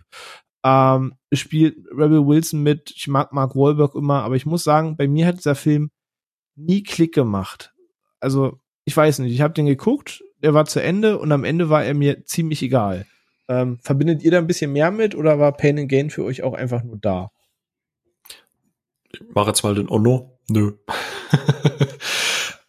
Ich weiß genau, was du gerade beschreibst. Ich habe den auch geguckt und ich war mir zwischenzeitlich nie so ganz bewusst, ist das jetzt mit Augenzwinkern? Ist das jetzt voll Ironie auf den American Way of Life? Also ich kannte halt auch, das basiert ja auf so einer wahren Begebenheit. Ich kenne aber halt die wahre Begebenheit auch nicht. Und ja, genau. Ich meine, Mark Wahlberg, der aufgepumpt durch die Gegend eiert, und Dwayne Johnson, der halt schon immer so aussah. Ich weiß halt auch nicht, ob Mark Wahlberg in dem Fall mit Absicht so den dummen Pumper spielt oder ob er halt einfach nur so ein bisschen gefühlt sich selber in den letzten Jahren spielt. Mix daraus. No disrespect an Marky, ne? Also ich mag den immer noch sehr, sehr gerne. Aber ich wusste nie so richtig, was der Film von mir will. Das war irgendwie so, manchmal musste ich schmunzeln, dann dachte ich mir so, cool, ich glaube, jetzt weiß ich, wohin der Film will, und dann kommt der nächste Larger than Life-Moment, dann denke ich so, what the fuck, dann ist es, also den Film gab es damals noch nicht, aber so rückblickend auch so ein bisschen Uncut Gems, weil eine Scheiße die nächste jagt. Aber dann hast du diese Larger-than-Life-Momente und dann hast du halt Bay, der wieder nicht stringent irgendwas erzählen kann, sondern irgendwie 13 Fässer nebenbei noch aufmacht und dann kommen noch neue Figuren. Und ich dachte mir so, eigentlich wäre das, glaube ich, eine coole Action-Komödie gewesen, aber irgendwie geht der A viel zu lang und B weiß der nicht so ganz, wohin will. Am Ende ist es irgendwie nur zäh und anstrengend für mich gewesen. Ja, genau. So ist bei mir einfach Mittelfeld. Ich hätte Angst, den, glaube ich, noch mal zu gucken, weil, ja, irgendwie belanglos. Onno, bei dir, glaube ich, relativ ähnlich, ne? Dass der dir jetzt auch nicht so viel gibt, wenn ich da nicht irre. Du hast ja gefragt, oder war er für euch einfach nur da? Ja, genau das ist es. Also, der war irgendwie dann da. Ich glaube, das habe ich gerade nachgelesen, 2013 kam der raus. Ich kann mich erinnern, dass ich ihn damals zum Heimkino-Release dann gekauft habe, auf Blu-ray, mir angeschaut habe. Und ich kann dir nichts über den Film sagen. Ich weiß, ja, ich weiß nicht, was es ist. Mir geht's auch so ähnlich. Es ist nicht, mein Bewusstsein komplett worden. Das war so irgend so ein Medium, also mittelmäßigen Bereich bei mir irgendwie. Ja. Ich kann dir aber nicht erzählen, um was es geht. Ich glaube, irgendwie Bodybuilder, wollte ich schon sagen. Bodybuilder. Die krassen Bodybuilder mit ihrem Bodycast. Die Bodybuilder, ja. Ich weiß das ja auch nicht. Das sind also 3 Hohlköpfe, die so einen Kuh planen, der unbedingt funktioniert, und das zieht sich ellenlang in die Länge, obwohl du da eigentlich eine witzige Story draus machen könntest. Der ist da und einmal gesehen und ja. Da habe ich einen Tag später schon wieder vergessen. Ja, ich sag, mir geht's auch so, mehr kann und will ich da tatsächlich auch nicht sagen. Irgendwie ist es nicht ganz Komödie, irgendwie ist es nicht ganz Satire. Er erzählt mehr, als er müsste, und am Ende klappt nichts so richtig. Also, falls ihr Fans von seid, ey, alles cool, habt euren Spaß mit, aber ich habe den Film auch nie so ganz gefühlt und wusste halt auch nie so ganz, wo der Film jetzt am Ende draus hinaus möchte. Deswegen würde ich sagen, brauchen wir es doch gar nicht mehr vertiefen als nötig, haben immer noch ein paar Filme vor uns und der Abend wird nicht jünger. Aber so langsam kommen wir auf der Zielgeraden an und kommen bei dem Film an, der wir vor etwa einer halben Stunde gelernt haben, das Ranking der unpopulärsten Filme von Michael Bay anführt. Fairerweise, weil ich finde, der Film, den hast du nicht wirklich mitbekommen, der hat nicht wirklich PR besessen, niemand hat irgendwie den Trailer oder das Kinoplakat oder so groß präsent im Kopf. Sondern es ist auch ein Film, der irgendwie zwischen Transformers 4 und Transformers 5 erschienen ist, und wahrscheinlich allein schon dieser Release-Zeitraum ein Grund, warum einfach niemand drüber gesprochen hat, weil da war die Marke und der Name halt in gewisser Weise verbrannt, und dann war es halt wahrscheinlich zu dieser Zeit nur yet another Film, der halt erschienen ist, und zwar die Rede ist von 13 Hours, The Secret Soldiers of Benghazi, schon namensgebend eben ein Kriegsfilm, wo es eben um das US-Konsulat in Benghazi in Libyen geht, ein Vorfall von 2012, den es auch so wirklich gegeben hat, machen jetzt auch nicht das Fass auf, dass wir schreiten, wie viel davon ist jetzt komplett akkurat zur richtigen Story, wie viel nicht und so weiter, aber ist eben ein Actionfilm, der in einem Kriegsgebiet spielt, in einem, Modern Warfare Kriegsgebiet, nenne ich es mal. Ich habe ja schon öfter euch den Film angeteast, oder vor allem Phil, ich habe auf dem Discord das häufig erwähnt, dass für mich, der sehr, sehr gerne Call of Duty spielt und nicht nur Multiplayer, sondern auch die Kampagnen und einfach so einen Hang zu diesen Modern Warfare-esken Dingen hat, für mich das immer, also wenn jemand gesagt hätte, pass auf, wir müssen eine Modern Warfare-Kampagne verfilmen, weil Activision will, dass wir Call of Duty den Film machen, dann ist dieser Film da am ehesten das Ergebnis dabei, was für mich dabei rauskommen könnte, in all den Facetten des Films. Aber ich lasse erstmal euch das Wort. Phil, ich habe dich lange getriezt, den Film mal zu gucken. Ich habe immer wieder gesagt, schau dir den an. Und ich weiß, vorgestern war es inzwischen schon, war es jetzt soweit. Du hast den Film tatsächlich frisch nachgeholt jetzt für diesen Cast und den auch nicht zu Release geschaut. Wahrscheinlich, weil er so untergegangen ist. Aber vielleicht sagst du ein paar Töne dazu. Ich erinnere mich sogar noch an den Trailer. Okay, krass. Habe ich im Kino gesehen, dachte mir so, oh Gott, Bay inszeniert Hurra-Patriotismus, den werde ich auf gar keinen Fall jemals irgendwann schauen. Das war noch bevor ich einen Podcast hatte und einen René, der gesagt hat, guck den. Ja, krass, nee, nicht mal einen Trailer kann ich mich erinnern. Ich habe den einfach irgendwann mitbekommen als Actionfilm, der halt da ist. Über John Krasinski eigentlich. Ich bin über den Darsteller an den Film gekommen. War spannend, dass du zumindest den Trailer vernommen. Ja, ich erinnere mich noch, dass er tatsächlich im Kino irgendwie lief von ein paar Filmen, die ich halt damals im Kino geschaut habe. Und ja, ist halt das Bewerbungsvideo für Jack Ryan von Krasinski, ne? Heißt ja auch schon quasi. Jack. Quasi. Er heißt auch Jack im Film, also. Ja. Ich habe ja vorhin schon gesagt, Pearl Harbor halte ich für großen Dreck, weil wegen dieser ganzen Kriegsglorifizierung und so weiter, was halt auch eben so mit ein Punkt dazu war, plus der Trailer zu sagen, ich will mir diesen Film halt einfach nicht anschauen, weil das klar ein Film ist, der für den US-Markt produziert ist. Bay ist dafür sicher der richtige Mann. Und Ich hatte halt einfach immer so ein bisschen Angst, gerade, ich meine, bei Transformers haben wir es jetzt eben nicht angesprochen, aber Thema Patriotismus, ne, ist ja Bay ganz, ganz vorne mit dabei. Kein Film ohne 5-mal Zeitlupe US-Flagge. Ich erinnere mich an Transformers mit du bist ein Soldat, Junge, hör auf zu weinen. Also nur echte Männer sind Soldaten und was weiß ich nicht alles. Und ich hatte echt ein bisschen Angst vor dem Film. Ich gebe es ganz ehrlich zu. Plus, dass du halt noch gesagt hast, hier Call of Duty. Ich bin jetzt nicht der größte Call of Duty. Auch ein COD hat sehr kritische Töne. Da ist nicht nur Ping-Pong. Ja, genau. Ich erinnere mich an die hochgehalten wird. Genau. Ich erinnere mich an die berühmte Flughafensequenz. Du kannst sie aber auch überspringen. So, ja, okay. Jetzt hattet ihr einmal Cojones. Naja, egal. Anderes Thema. Aber es hat mir halt ein bisschen Sorge gemacht, weil ich kenne deine Liebe für Call of Duty und ich dachte halt wirklich, okay, ich gucke mir jetzt seit 2,5 Stunden lang halt an, wie US-Amerikaner alles mit einem, Entschuldigung, wenn ich das so plakativ sage, aber alles mit einem Bart und einem Turban halt niedermähen und am Ende heißt Glory, Glory USA, wir sind die Geilsten. Und ich war sehr, sehr positiv überrascht, dass das ganz weit weg davon ist, was der Film tatsächlich ist. Ich kenne den realen Vorfall tatsächlich nicht.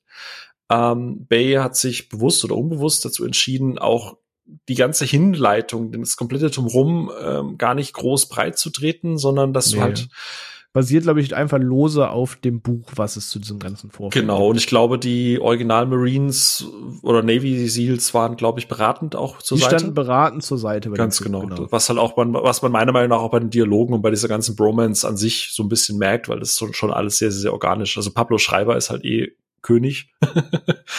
Aber ich war sehr überrascht. Ich will es nicht komplett jetzt ausufern lassen, weil Ono wird auch gleich noch was dazu sagen, aber ich mochte, dass der Film in vielen Teilen sehr auf die klassischen Bay-Isms verzichtet. Es gibt ein paar Frauenfiguren, die dürfen aber auch einfach nur in Funktionsklamotten durch die Gegend laufen. Die müssen nicht mit Lensflare und roten Lipgloss durch die Gegend eiern. Ich mag sehr gerne, dass man als Zuschauer die Sicht der Soldaten halt einfach hat. Das heißt, du weißt nicht, was davor ist, du weißt nicht, warum da jetzt halt wer gegen wen kämpft, sondern du hast einfach deinen Auftrag und bist in diesem chaotischen Inszenierung, die Bay ja hat, mit seinen ganzen Schnitten und so weiter. Du bist halt genauso confused, finde ich, teilweise wie die Soldaten an sich. Du weißt nicht, wer Freund und Feind ist und glücklicherweise werden auch die Syrer, ne? Nicht als die Bösen dargestellt, sondern es gibt Graustufen, es gibt Nuancen, es gibt Freund, es gibt Feind, es gibt einfach Nachbarn, es gibt Menschen, die da ihr Leben leben und in diesem Krieg halt einfach auch Opfer dazwischen sind. Wenn da Leute sterben, dann wird das nicht glorifiziert, sondern es wird halt als das gezeigt oder auch Verletzungen oder wenn Leute erschossen werden, das wird als das inszeniert, was Krieg halt ist, ekelhaft und scheiße und unnötig. Und der Film setzt sich damit sogar auseinander. Es gibt Dialoge, wo sie sagen, ich habe keine Ahnung, was ich hier mache, warum bin ich eigentlich hier? Also, und wo sie halt wirklich hinterfragen, warum ist Amerika in einem Land, wo es eigentlich nichts zu suchen hat? Und all das hat mich sehr positiv überrascht und tatsächlich so sehr überrascht, dass für mich 13 Hours der zweitbeste Bay-Film direkt nach The Rock geworden ist. Also der ist in der Liste direkt auf Platz 2 geschossen. Ich war in allen Punkten, wo ich Angst davor hatte, sehr positiv überrascht, dass Bay es schafft, den Patriotismus runterzustellen und es ist kein Antikriegsfilm, aber mit diesem ganzen Thema sehr zurückhaltend umzugehen. Ich wollte gerade sagen, Antikrieg ist er bei weitem nicht so. Am Ende ist er immer noch ein Action-Thriller anstatt jetzt ein Historiendrama. Aber man merkt zumindest seit dem Erfolg von Argo oder auch dem Zero Dark Thirty, dass eben diese Filme schaffen, einen kritischeren Ton anzusprechen, obgleich sie trotzdem ein US-Action-Film am Ende des Tages sind. Und genau, ich finde, das ist ihm auch sehr gut gelungen, weil was ich finde, was der Film ganz gut rüberbringt, ist die Spannung. Also nicht, was passiert jetzt mit Charakter XY, sondern die Spannung vor Ort. Also ich habe 80.000 Filme schon gesehen, wo die irgendwo in einem Wüstenland in einer Botschaft sitzen. Und dann machen die im Bürostuff und dies und das, bis zum Einsatz losgeht. Und der Film hat es für mich geschafft, zumindest, oder vielleicht war er in der richtigen Stimmung, aber ich habe jetzt zweimal gesehen und mag das. Die hängen in dieser Botschaft und du weißt, jedes Auto, das vorbeifährt, der dich anguckt, du bist da halt nie sicher und du weißt nicht, passiert gleich was, passiert nichts, ist die nächsten 3 Wochen hier Ruhe, geht in 3 Minuten die Post ab. Also die Luft ist einfach dick und du spürst es in gewisser Weise. Und die letzten 1,5 Stunden ziehen sie Daumenschraube dann halt wirklich an. bin ich komplett bei dir. Also gerade auch bis zum Finale war ich echt so ein bisschen in Anspannung, halt eben, wie ich es gerade eben gesagt hatte. Dadurch, dass es halt nicht eben ist, alles, was nicht US-Flagge trägt, ist halt der Böse, sondern dass du halt wirklich, du hast Verbündete, du hast Freunde, du hast Partner vor Ort, aber die vermischen sich halt natürlich, weil die haben keine Uniform, die sind nicht klar gekennzeichnet. Das ist eine ja, oder auch natürliche Dinge wie, so, ne? Oder auch natürlich Dinge wie Sprachbarriere. So, dann schreien sich in der Hektik zwei Seiten an. Die Frage ist, bedroht der mich? Hat der Angst? Was schreit der? Ich verstehe ihn nicht. Und auch damit wird halt klar gespielt, so, fuck, verhalte ich mich jetzt? So, das genau, also wie gesagt, das ist selten wertend. Und natürlich, du hast es schon gesagt, also nicht, dass das, deswegen habe ich das vorhin gesagt, ne, immer im Rahmen einer von Bay-Filmen. Ne? Ja, klar, natürlich. So, subtil, aber wie du es gerade sagst, ne, also dadurch, dass es eben nicht diese klassische Schwarz-Weiß-Zeichnung ist und teilweise halt auch selbst die US-Amerikaner oder die US-Soldaten halt als, in Anführungsstrichen, sie sind die Besatzer und das wird ja auch proaktiv kommuniziert. Ich konnte die Motivation sehr gut verstehen und wie du es halt eben sagst, es war einfach, ich fand den einfach spannend, weil man halt nie wusste, fuck, wie viel Hölle kann da jetzt noch losbrechen? Und gerade auch, was das Thema, ist ja ganz oft so bei Kriegsfilmen, Thema Verletzung so, oder ich habe nur eine Fleischwunde, Soldat. Und ich meine, das gibt's hier natürlich auch mal kurz, aber es gibt dann auch Verletzungen, wo halt nicht gezeigt wird, guck mal, wie geil das ist, dass du im Krieg verletzt wirst, sondern das hat Konsequenzen und die werden in vollumfänglicher Härte gezeigt, was mich positiv in Anführungsstrichen überrascht hat, wo ich mir dachte, okay, geil. Also wer jetzt hat noch denkt, ihr hattet das bei Top Gun, ne? So im Sinne von dieser Top Gun-Effekt, dass Leute plötzlich alle zur Army wollen und alle diesen Jet fliegen wollen. Und spätestens, sagen wir mal, beim Finale sollten jedem klar werden, dass du dich nicht freiwillig irgendwo einschreiben solltest, weil das einfach Krieg ist scheiße und nichts daran ist geil. Und das, muss ich gestehen, hätte ich bei einem Bay-Film am Ende nicht erwartet. Ja, freut mich, wäre jetzt schlimm gewesen, nach all den Filmen gesagt hättest, puh. Also deswegen, mich freut es wirklich, dass der bei dir entsprechend ankam, weil dann kam er bei dir genauso an wie bei mir, warum ich ihn halt so gerne mag. Und aber trotzdem als Actionfilm immer noch gut funktioniert. Es ist keine Kritikstudie, aber er hat eben so Untertöne, du sagst es. Aber Onno, hat er bei dir das gleiche Standing oder schießt du da jetzt gegen und sagst, puh, was erzählen die da? Ich schieße jetzt dagegen, aber also ich kann das unterstreichen, größtenteils oder fast alles, was der Phil gesagt hatte. Das, ich meine, der geht schon eine Weile, der hat ordentliche Action-Szenen, aber eben auch, wie er mit diesem ganzen Thema umgeht, nicht so patriotisch, voll Patriotismus, wie man es halt von Bay kennt, sondern wirklich differenziert damit sich auseinandersetzt. Er hat trotz alledem noch so seine Momente, wenn sie da irgendwie bei der Basis in Italien anruft, ja, ihr müsst kommen, ja, was ist denn los? Ja, ihr müsst Amerikaner retten oder irgendwie sowas. Ja. Also das ist die Momente, die leuchten schon noch durch. Die gibt's aber auch, ja. Auf jeden Fall. Klar. Aber ich kann das so schreiben, er sieht auch ordentlich aus. Für mich läuft er halt nur einen Ticken zu lang. Und es ist halt nicht mein Cup of Tea. Also ich bin halt kein Militär irgendwo im Nahen Osten irgendwo unterwegs. Typ Call of Duty, Modern Warfare. Das sind Themen, mit denen kannst du mich eigentlich jagen. Das ist ein ordentlicher Action, Kriegsthriller, ja, so auch ordentlich, also ich finde es auch gut, dass was für Sets die aufgebaut haben und wie glaubwürdig die das alles umgesetzt haben und sowas, aber es ist halt nicht mein Cup of Tea. Ich rechne das an, was auch der Phil jetzt gesagt habe, sehe ich auch so, aber es ist halt nicht diese Art Film, der für mich dann dieses Quäntchen, also deswegen sage ich ja ordentlicher Film, stabil, aber um da in ein Ranking bei mir oder eine Punktewertung bei mir aufzusteigen, fehlt halt dann so dieses Quäntchen, was mich anspricht. Ja, ne, was persönlich. Und das hat der Film eben nicht. Der Film, sage ich schon. Das ist okay, ich hab das auch nicht. Das letzte Quäntchen, das hat der Film bei mir irgendwie auch mal nicht. Der Film halt eben nicht, ne, dass er dann da für mich dann höher angesiedelt ist, auch wenn ich diese Pluspunkte natürlich da sehe. Vor allem, für mich hat er so 2, 3 Gesichter von den Jungs, aber den Rest, ich kann den nicht auseinanderhalten. Und dann die Hektik, klar, die das rüberbringt, wie es halt in solchen Situationen ist. Ich habe da ein bisschen dann auch die Übersicht verloren und was jetzt wie wo, aber gehört ja auch zu diesem Szenario.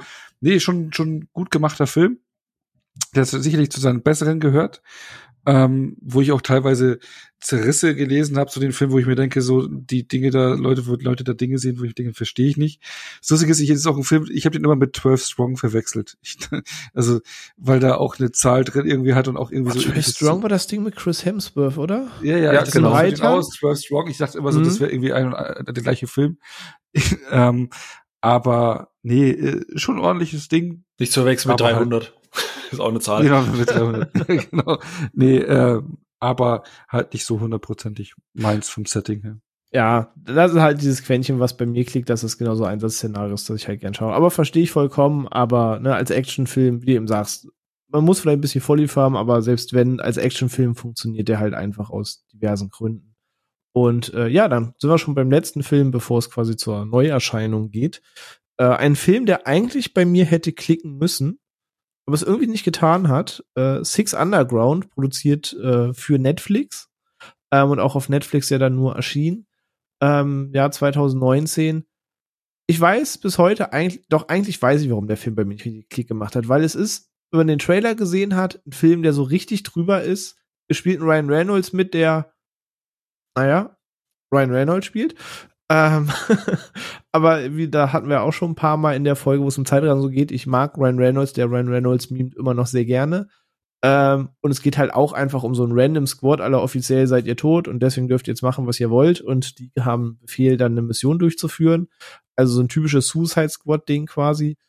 Und ich muss sagen, der Trailer hat mir so richtig, richtig dumm Spaß versprochen, und dumm wirklich in Richtung so richtig dumm, mit einem Riesenmagneten, der Sachen durch die Gegend zieht und so weiter. Also fernab von allen Sachen, wo du denkst, würde das so funktionieren oder nicht. Es wird einfach gemacht. Und ich dachte, ich habe so richtig den Spaß meines Lebens mit dem Film, weil der so richtig all in geht. Und am Ende des Tages musste ich dann feststellen, der Trailer hat für mich schon fast die Highlights gehabt, und für dieses all in, wir machen jetzt richtig Quatsch fest, nahm der sich dann für mich schon fast zu ernst. Und am Ende habe ich mehrfach auf die Uhr geguckt, weil ich dachte, okay, es ist jetzt gar nicht mal diese richtige Hören-aus-Party, die ja stattfindet. Und war dann am Ende sehr unterwältigt von dem Film, muss ich gestehen. Aber Onno, wie ging dir das? Ich habe grob mal auf deine Letterboxd-Wertung geschielt. Dir ging es scheinbar vielleicht ähnlich wie mir oder noch schlimmer, oder? Ich fand den furchtbar, den Film. Also ich habe den von der ersten Minute, es gibt so eine Art von Filmen, die gehen dann auf den Sack. Wo du Pornos. Das hat der Film. Ja, aber der ging mir von Anfang an auf den Sack. Das war eine Qual. Ich habe mich dann einfach nur dazu, ich weiß auch nicht, warum ich mich da durch den Ding durchgekämpft habe, aber ich weiß, ich kann jetzt auch nichts mehr sagen von dem Film. Also der ist bei mir komplett aus dem Gedächtnis gelöscht eigentlich. Ich habe das, was du gesagt hast mit dem Magnet, das weiß ich noch. Ich glaube, das Ding ist im Kern, glaube ich, ist da, oder glaube ich, aber weiß man, da ist da gute Stuntarbeit, die völlig zerschnitten worden ist. Für mich hat da nichts funktioniert, kein Gag, keine Figur, gar nichts. Für mich war das eine Qual, der Film, und von Anfang bis Ende. Da hat man ihn frei drehen lassen, das hat er gemacht, und das hat mich 0,0 angesprochen. Also, das ist einer der schlimmsten Filme der letzten Jahre, die ich gesehen habe. Für mich. Und das hat mich echt gewundert, weil, ich meine, so negativ bin ich ja Michael Bay nicht, stehe ich ja nicht gegenüber, ne? Also, gibt ja Filme, die ich feiere, aber der hat mich aufgeregt. Und den fand ich wirklich schlimm. Mehr will ich nicht sagen. Vollkommen fair. Phil, ich glaube, bei dir kam der Film ein bisschen besser an, wenn ich mich richtig erinnere. Ich bin so froh, dass er bei der Ausführung, ich fand den ganz furchtbar, den Film, diesmal auch wirklich Film und nicht Phil gesagt habe, weil jetzt hätte ich mich persönlich angegriffen gefühlt. Ja. Guter Versprecher. Genau. Six Underground ist bei mir tatsächlich das Bayesche Guilty Pleasure. Ich habe ja vorhin schon gesagt, es gibt ja auch sicher Leute, die bei Pearl Harbor einfach irgendwie ihren Spaß haben, oder auch Leute, die bei Transformers 5 irgendwie noch ihren Spaß haben, was auch immer. Und das ist halt bei mir Six Underground. Ich glaube, ich weiß, dass ich den geguckt habe mit Kim zusammen, und wir hatten beide einfach einen guten Tag und hatten einfach total Bock auf den Film, und ich glaube, man kann es am besten mit den ersten 20 Minuten beschreiben. Die meisten sagen ja, dass die ersten 20 Minuten das Schlimmste und Furchtbarste sind, was sie irgendwie seit Jahren gesehen haben. Und für mich ist der Anfang so ziemlich das Geilste und Beste und los und freigedrehteste, was ich in den letzten Jahren gesehen habe. Alles, was Onno gesagt hat, verstehe ich. Alles kann man auch kritisieren, muss man kritisieren, soll man kritisieren. Aber für mich hat's einfach Klick gemacht. Und ich muss einmal ganz kurz zum Kollegen André Hecker von Devils and Demons, unter anderem von Devils and Demons, der Mann hat ja 2 Milliarden Podcasts. Aber der hat in seiner Letterboxd-Reviews was Schönes geschrieben, und das beschreibt eigentlich auch ganz gut, warum ich den Film sehr gerne mag. Ich zitiere ihn mal ganz kurz. Bay zeigt in Six Underground schonungslos das, was man sich doch bei jedem groß angelegten Actionfilm schon mal gefragt hat, wie viele Zivilisten bei der Verfolgungsjagd ungesehen draufgehen. Bay beantwortet diese Frage hier einfach sehr exploitativ. Wenn man in einem Sportwagen mit 130 Sachen durch die Innenstadt Florenz heizt und dabei bewaffnete Verfolger an den Hacken hat, kommen halt Zivilisten unter die Räder. Hier springt niemand in letzter Sekunde zur Seite und im Gehfeuer in der Stadt endet dann eben auch mal in zersiebten Passanten. Den gesamten Film über nutzt Bay menschliche Körper so, als wären es Blechschäden in Fast and Furious. Und im Endeffekt ist das halt genau das, was den Film für mich ausmacht. Der ist für mich sehr, sehr dumm, sehr, sehr over the top. Ich liebe diese ganze Sequenz mit den Magneten. Da ist viel praktische Arbeit schon wieder. Bay hasst Menschen einfach sehr und in dem Film spürt man es an jeder Sekunde. Das ist hektisch geschnitten, das ist alles drüber und ich verstehe komplett, wenn man sagt, ey, ich habe gar keinen Nerv für diesen Film. Der nimmt sich manchmal zu ernst, der ist auch tatsächlich wieder zu lang.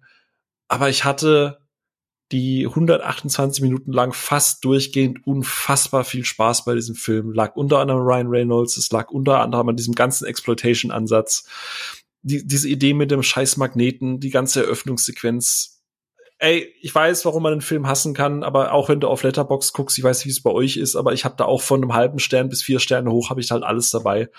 Und das ist mein Bay Guilty Pleasure. Ich habe wahrscheinlich Angst, den irgendwann nochmal zu gucken, weil er dann wahrscheinlich abwerten wird, aber ich habe dem 3 von 5 gegeben. Der ist, glaube ich, bei mir in meiner Liste irgendwie in den Top 5 mit dabei. Okay.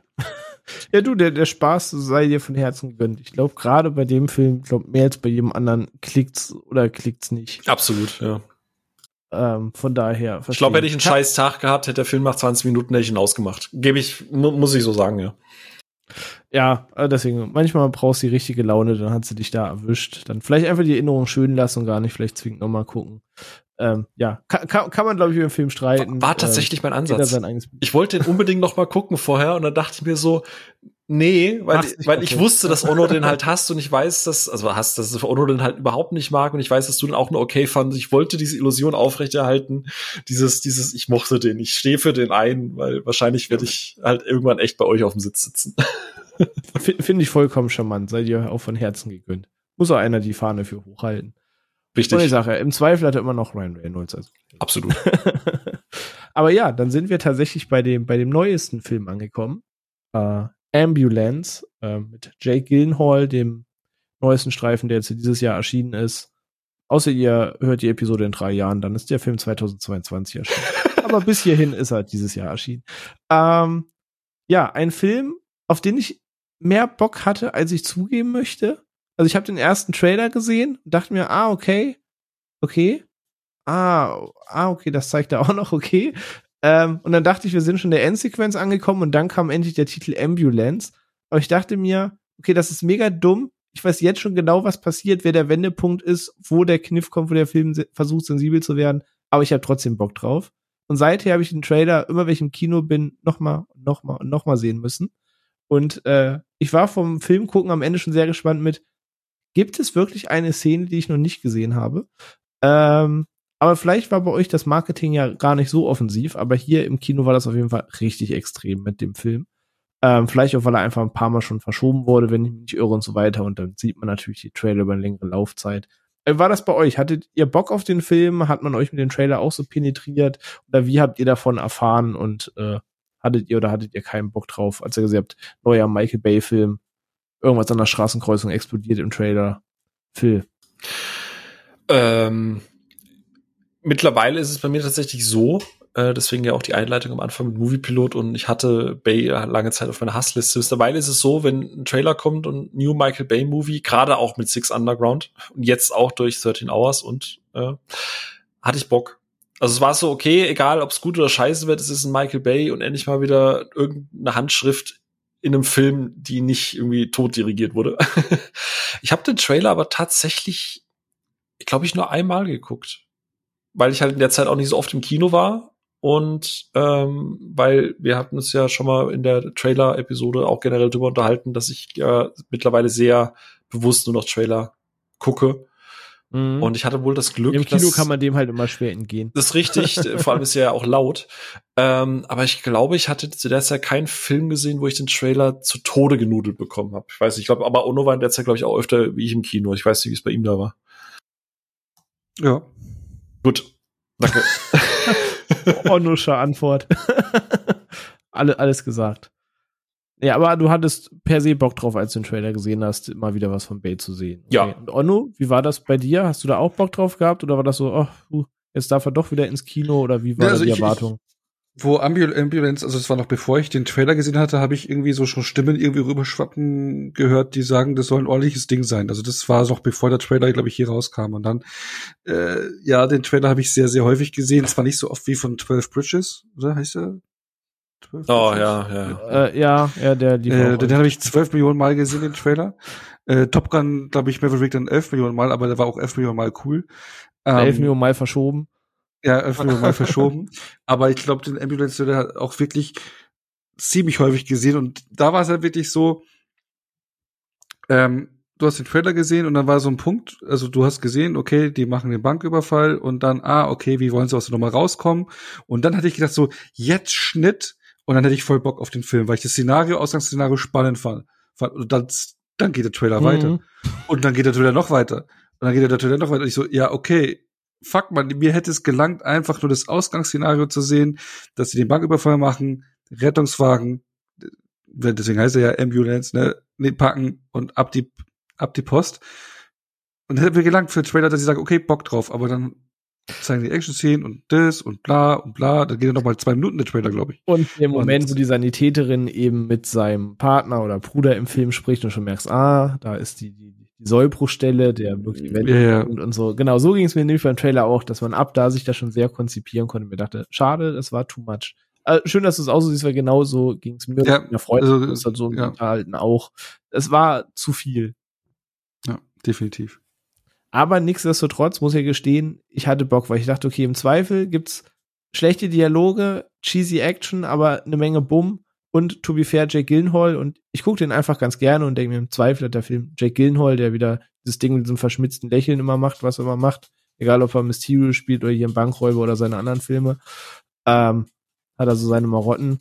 Und ja, hab ihn jetzt heute quasi zum Frühstück gesehen, ich weiß gar nicht, hat einer von euch ihn im Kino gesehen oder habt ihr ihn jetzt alle zum Heimkino-Release geschaut? Ich habe ihn im Kino gesehen. Heimkino. Okay.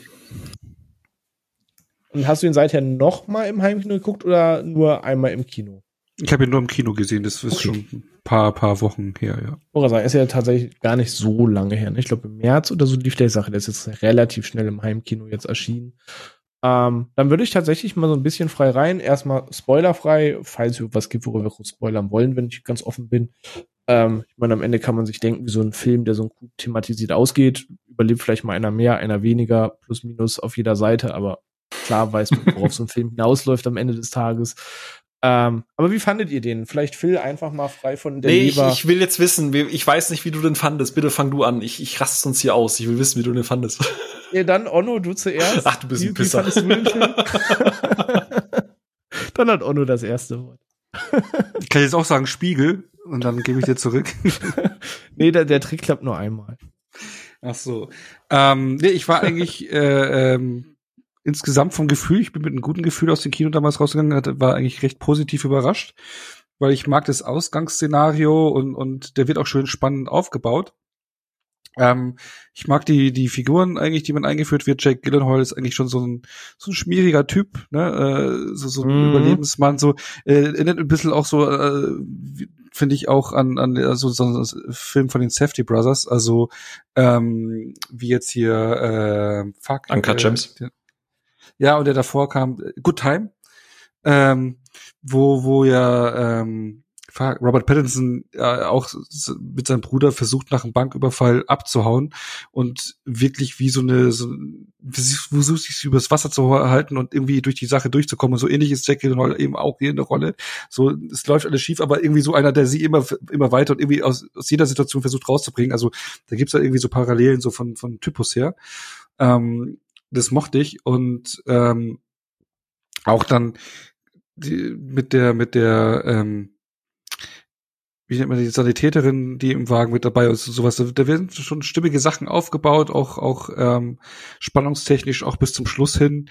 Klar gibt's typische Verläufe und hat jetzt dann am Ende nicht die Mega-Überraschung, hat auch seine Action-Szenen, alles cool. Was mich aber an den Film massiv irgendwie gestört hat, ist, du siehst, dass hier viel Action-Szenen gedreht worden sind, so wie bei Six Underground, praktische Effekte, Shootouts, alles mögliche, Fahrzeugstunts, Verfolgungsjagden, alles, aber die kommen nicht so richtig zum Tragen. Ich meine, Six Underground ist hardcore zerschnitten, ja, ist jetzt Ambulance nicht, definitiv nicht, aber ich finde, dass er sich seine Stärken, die er eigentlich hat, nimmt. Wenn man die Szenen etwas hätte mehr Raum geben können zum Wirken und nicht zu schnelle Schnitte gemacht hätte, dann hätte der Film besser wirken können. Auch gerade der Shootout am Anfang beim Banküberfall, ich habe dann irgendwann völlig die Übersicht verloren, wer schießt jetzt wohin, von wo bis wo, wer ist jetzt getroffen, was passiert eigentlich, komplett in Übersicht verloren. Und so geht's halt auch bei einigen praktischen Stunts dann mit den Autos.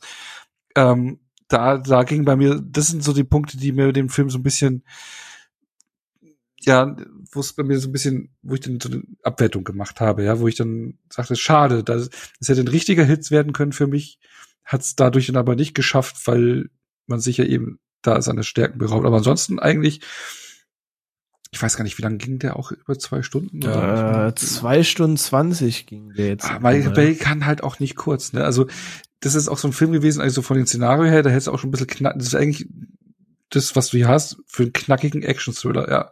So 100 Minuten eigentlich von der Szenerie her. Ja, aber nee, aber trotz alledem war ich sehr positiv überrascht und kann auch sein, dass er beim Rewatch bei mir vielleicht nochmal gewinnt, weil ich bin trotzdem mit einem positiven Gefühl aus dem Film gegangen und fand ihn eigentlich ganz in Ordnung. Okay, das sind doch sehr positive Worte am Ende des Tages. Und da ich Phil nicht dazu kriege, was zu sagen, bevor ich jetzt meine Meinung kundgebe. Also ich habe, wie gesagt, Bock gehabt auf den Film und habe auch grob schon gewusst, was mich jetzt erwartet, weil jetzt, da ich ihn jetzt so spät gesehen habe und mich auf Twitter jetzt auch nicht ganz Scheuklappen auf den Augen habe, kriegt man ja so ein bisschen mit, was schreiben andere, wie ist so der Ton, und habe ja schon mehrfach gelesen mit, ja, das ist halt ein Drehbuch aus der Hölle, so, aber du kannst richtig Spaß mit dem Film haben.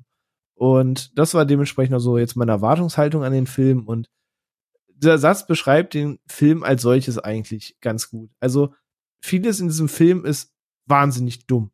Und wo ich in 13 Hours noch lobe, dass man sich über Situationen einen Kopf gemacht hat, dass man sich ähnlich bedrängt fühlen würde in Situationen, das wirft man alles in Ambulance über den Haufen. Da treffen wahnsinnig dumme Menschen wahnsinnig dumme Entscheidungen.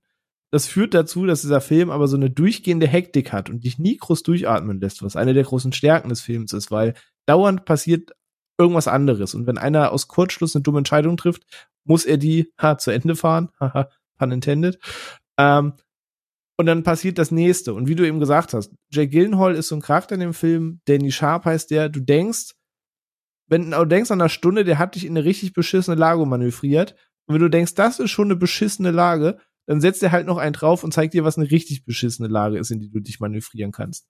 Und so läuft dieser Film ab. Aber unter allen dummen Dingen, die da passieren, also ich meine, der macht einen Coup, wo es um 32 Millionen geht, mit einer Crew, die ich nun nicht mal um Hilfe fragen würde, wenn ich eine Waschmaschine tragen müsste. Also, wieso willst du keinen Sandalen-Gangster? Würdest du dich da überfahren fühlen? Ja, da dachte ich mir so, also mutig mit den Leuten auf so ein Ding zu gehen. So, die würde ich wirklich für die banal, die würde ich nicht mal zum Tasche die Treppenhaus runtertragen fragen. Aber leg dein Leben in deren Hände und zieh so ein Ding für 32 Millionen mit denen durch. Also das muss man halt schlucken, dass jetzt nicht der eloquente Typ sitzt, der schon den Plan hat. Der macht diesen Coup mit Holzköpfen. So, nennen wir das Kind beim Namen. Und da passieren auch einige Dinge, die man nicht hinterfragen sollte. Aus Action-Sicht als auch aus medizinischer Sicht. Wenn die coole Sanitäterin mit der Haarklammer am Anfang, Spoiler, eine Milz mit so einer Haarklammer zurechttackert, die nicht mal einen Luftballon halten würde. Wo du denkst, ey, auf gar keinen Fall würde die irgendwas zusammenhalten. Und in der Stelle pustet man und sagt, erstmal stabilisiert. Wo du denkst so, ey, das ist alles nicht euer Ernst. Das ist alles furchtbar dumm, was da passiert. Aber ich kann nicht absprechen, dass ich damit ja schon gerechnet habe und mir das auch irgendwie bewusst war, aber der Film einfach einen gewissen Sweet Spot bei mir trifft, weil das ist so ein bisschen Speed nur mit einem Krankenwagen, dann ist das so ein bisschen Heat oder Criminal Squad für Arme und mischt das irgendwie alles. Und da ist Speed eher in der Blutbahn. Genau, und hat ein bisschen selbstverliebte Drohnenkamerafahrten, so dass erstmal, wenn eine Drohne von einem Hochhaus komplett senkrecht auf die Straße runterdonnert und dann hinter dem Wagen auftaucht, das war ganz cool. Wenn man das 6. Mal macht, dann war dieser Effekt auch immer ein bisschen abgenutzt, weil ich dachte, ja, ich habe verstanden, du kannst diesen coolen Move machen, dass du senkrecht runter zur Straße donnerst, um dann auf der Straße zu fahren mit der Kamera. Nice, nice. Aber ich hatte meinen Spaß mit dem Film. Das ist jetzt für mich kein 4 von 5, guckt euch das alle an. Das ist aber auch kein 2 von 5, was habe ich da gesehen? Der tendiert bei mir irgendwo zwischen 3 und 3,5 Sterne, weil wenn man all das, was da passiert, schlucken kann, auch das Drehbuch, da sind One-Liner drin, das kommt aus dem 9. Kreis der Hölle, das kommt wirklich aus dem allertiefsten Schlund, da werden in ernsten Situationen Unterhaltungen geführt, wo du denkst, das hat er gerade nicht gesagt. Aber wenn man das alles schluckt, dann kann man mit dem Film eine Menge Spaß haben, aber wenn man vielleicht schon genervt ist von dem Konzept des Films, dann kann man den auch richtig schlimm finden am Ende des Tages. Aber ich hatte in Summe meinen Spaß damit. Wissend, was da alles wirklich sehr dumm konzipiert ist. Ach, ich bin sehr, sehr erleichtert. Ich kann im Prinzip alles genauso unterschreiben, wie du es gesagt hast. Wir haben den auch geguckt. Ich hatte tatsächlich wirklich Bock auf den Film. Ich habe, wie gesagt, den Trailer gar nicht mehr so präsent gehabt. Und witzigerweise war das so, okay, die erklären gar nicht, wie dieser heißt. Okay, der hat da scheinbar irgendwas total Kompliziertes gemacht. Okay, ja, auch, da kommt der Bruder an, weil die ersten 10 Minuten des Films. Der Bruder kommt an, weil er Hilfe von seinem anderen Bruder braucht. Und die haben sich wohl Jahre nicht gesehen, aber er kommt auch scheinbar 5 Minuten an, bevor dieser Coup startet und ist eigentlich auch schon so halb mit eingerechnet, obwohl er gar nicht wusste, dass er gleich zu ihm kommt. Also das darf man alles nicht hinterfragen. Und es geht alles nur sideways, weil da irgendein Typ mit einer Bankangestellten flirten möchte, weil what the fuck? Also ja. Das ganze Setup ist halt wirklich schon dumm. Ich meine, das Ganze basiert ja auf einem Film aus... Das ist wohl ein dänischer Film gewesen. Genau. Gebe ich zu, nie gesehen, nie gehört. Deswegen keine Ahnung, was da noch ist. Aber als dann der Heist irgendwie komplett schief geht und ich weiß gar nicht, ich habe das gesehen gehabt, ist die gleiche Bank wie in Heat. Also es ist exakt die gleiche Bank. Diese arme Bank. Dachte ich mir so, okay, krass, jetzt ist eine Stunde um, was passiert denn da jetzt noch 1,5 Stunden? Aber ich muss gestehen, da hat der Trailer halt noch nicht eben alles verraten. Du hast gerade eben schon gesagt, es gibt eben die Milz-Szene. Ey, die war so kaputt. Und ich dachte mir so, das ist nicht euer Ernst. Aber ich würde lügen und ich müsste mir auf die Zunge beißen, würde ich sagen, ich hatte nicht unfassbar viel Spaß dabei. Und ständig, ich hatte die ganze Zeit echt ein Grinsen auf dem Gesicht. Und was ich halt auch ziemlich cool fand, ich weiß, es geht jetzt schon wieder hinten rein, aber hinten rein, ja, ins Making-of-Dings, aber es gab ja sieht man auch im Trailer diese Szene, wo diese Helikopter hier, wo ist das denn, LA River ist das hier. LA River und ja. Genau, wo wir auch noch irgendwie dachten, so, ist das jetzt ein Stuntman oder so? Und tatsächlich war es wohl so, dass Bay übers Wochenende von einem befreundeten Piloten die Info bekommen hat, hey, wir haben 2 Helikopter und die haben das dann aus eigener Tasche bezahlt und Gyllenhaal hat einen Stunt aus dem Fenster hängend halt quasi selber gemacht, weil sie einfach spontan entschieden haben, das machen wir jetzt einfach. Also ich glaube, ich habe das Gefühl halt einfach, dass der Spaß, den Bay halt da auch einfach hatte und die ganze Crew, die hat sich für mich komplett übertragen. Du hast es schon gesagt, man muss wirklich mitgehen, man muss sich darauf einlassen, aber das ist halt echt ein super wilder Ritt. Also der macht halt auch einfach Spaß, weil wie du sagst, wenn du denkst, du bist jetzt in einer beschissenen Situation, hold my beer. Oder in dem Fall eher den Defibrillator, glaube ich. Ne? Ja, der wird auch zu seltsamen Zwecken eingesetzt. Also auch, sorry, also jetzt nicht, dass das viel vorweg hat. Der Typ, der das Auto lackiert. Ey, komm bitte. Also, es gibt da eine Szene, wo ein Auto lackiert werden muss. Das muss alles ganz schnell gehen. Und er lackiert die Windschutzscheibe mit, damit du den Gag machen kannst, dass der Depp die Windschutzscheibe mit lackiert, weil man ihm gesagt hat, lackier das Auto. Also, ist schon schwierig an manchen Stellen. Aber wie gesagt, man kann da genau aus diesen Gründen Spaß mit haben. Und hey, Kudos an Michael Bay. Die Dame, die Ambulance-Tante, also die Notfallassistentin-Ärztin spielt, die Isa Gonzalez. Ich glaube, das ist das erste Mal, dass Bay eine Frauenfigur hat, die tatsächlich smart, also die tatsächlich als Mensch wahrnehmbar ist. So, die klar, die kriegt natürlich auch wieder ihre Low-Angle-Shots und was auch immer, aber die trifft Entscheidungen für sich selber gegen Männer. Das ist das Fortschrittlichste, was Bay jemals gemacht hat. Stimmt. Die Darstellung war auch schon Hobbs und Shaw ganz cool. Oder? Genau, ja, also die ist, der nehme ich das halt auch einfach ab. Also egal wie hanebüchen das alles ist, was sie da machen soll, aber muss sagen, ich habe mir das von der Figurenzeichnung her einfach abgenommen. Die hatte eine sehr gute, coole Charaktereinführung, finde ich, und das war so, okay, cool. Die ist mehr als nur Eye-Candy. Das macht Spaß. Die ist ja auch am ehesten noch der Zuschauer, der selbst sagt, Alter, was für Hohlköpfe seid ihr eigentlich? So, dass die das sich das ja auch mit anguckt als Geisel und sich denkt, das ist nicht euer Ernst, was hier passiert. Habt ihr eigentlich mitbekommen, warum dieser Film entstanden ist? Nee. Bay hat seinen Agenten angerufen während dem Lockdown, hat gesagt, gib mir irgendein Skript, ich will irgendwas drehen. Ich kann nicht mehr zu Hause sitzen. Also tatsächlich war das einfach aus Lagerkoller heraus, dass er gesagt hat, er will einen Film drehen und Agent, gib mir irgendwas. Okay. Laut IMDb, ne? Und eine Sache muss ich noch positiv anmerken, weil da hatten da Onno und ich schon ganz, ganz oft drüber gesprochen. Es gibt hier so dieses gewisse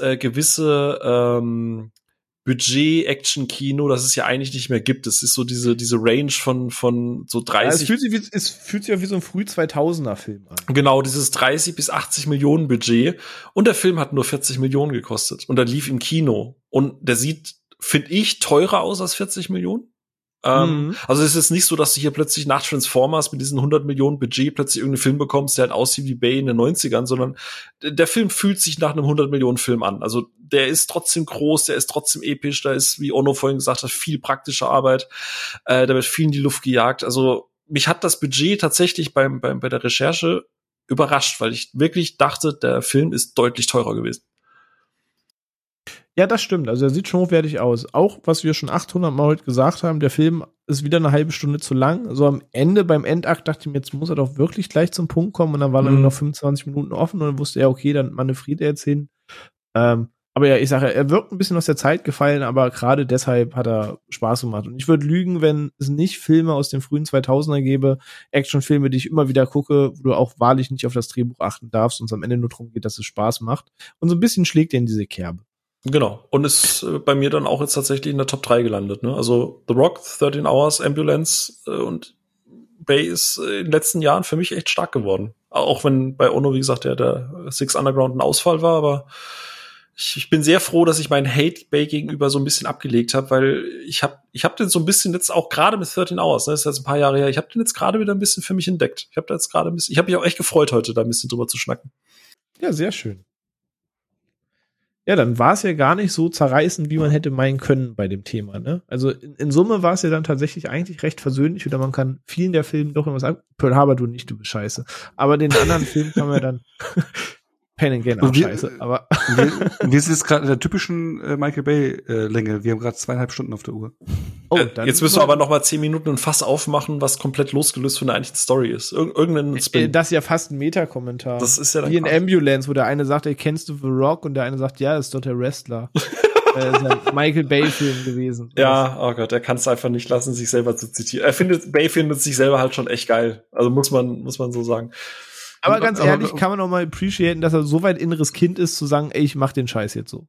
Oh. Ja. Aber, weil Phil, du gerade geschrieben hast, 40 Millionen hat er gekostet. Und wir haben, was du ja meintest, wir haben drüber geredet, solch eine Art, so diese Mitpreissegmentfilme, so zwischen 30 und 80 Millionen, rentieren die sich noch, weil es sind eigentlich Filme in dieser Region, die ja direkt auf Streamingdiensten landen. Und ja, er hat 51 Millionen weltweit eingespielt, also im Prinzip ein Flop. Also er spielt nicht das ein, was er... Was meint ihr erklärt, warum er so schnell dann im Heimkino jetzt erscheint, dass man einfach sagt, dann genau, dann geht man, dass er da im Streaming Heimkino wahrscheinlich mehr machen kann. Also zur Erklärung, also wenn es jetzt 40 Millionen kostet und 51 Millionen eingespielt hat weltweit, warum man da von einem Flop redet, ist halt so, dass die Hälfte der Einnahmen ja auch beim Kino landen. Das heißt, dass er dann nur noch 25 Millionen eingespielt hat und dass man eigentlich auf die 40 Millionen auch ein gewisses Sümmchen an Marketingbudget draufpackt. Von daher wird das am Ende verloren sein. Ja.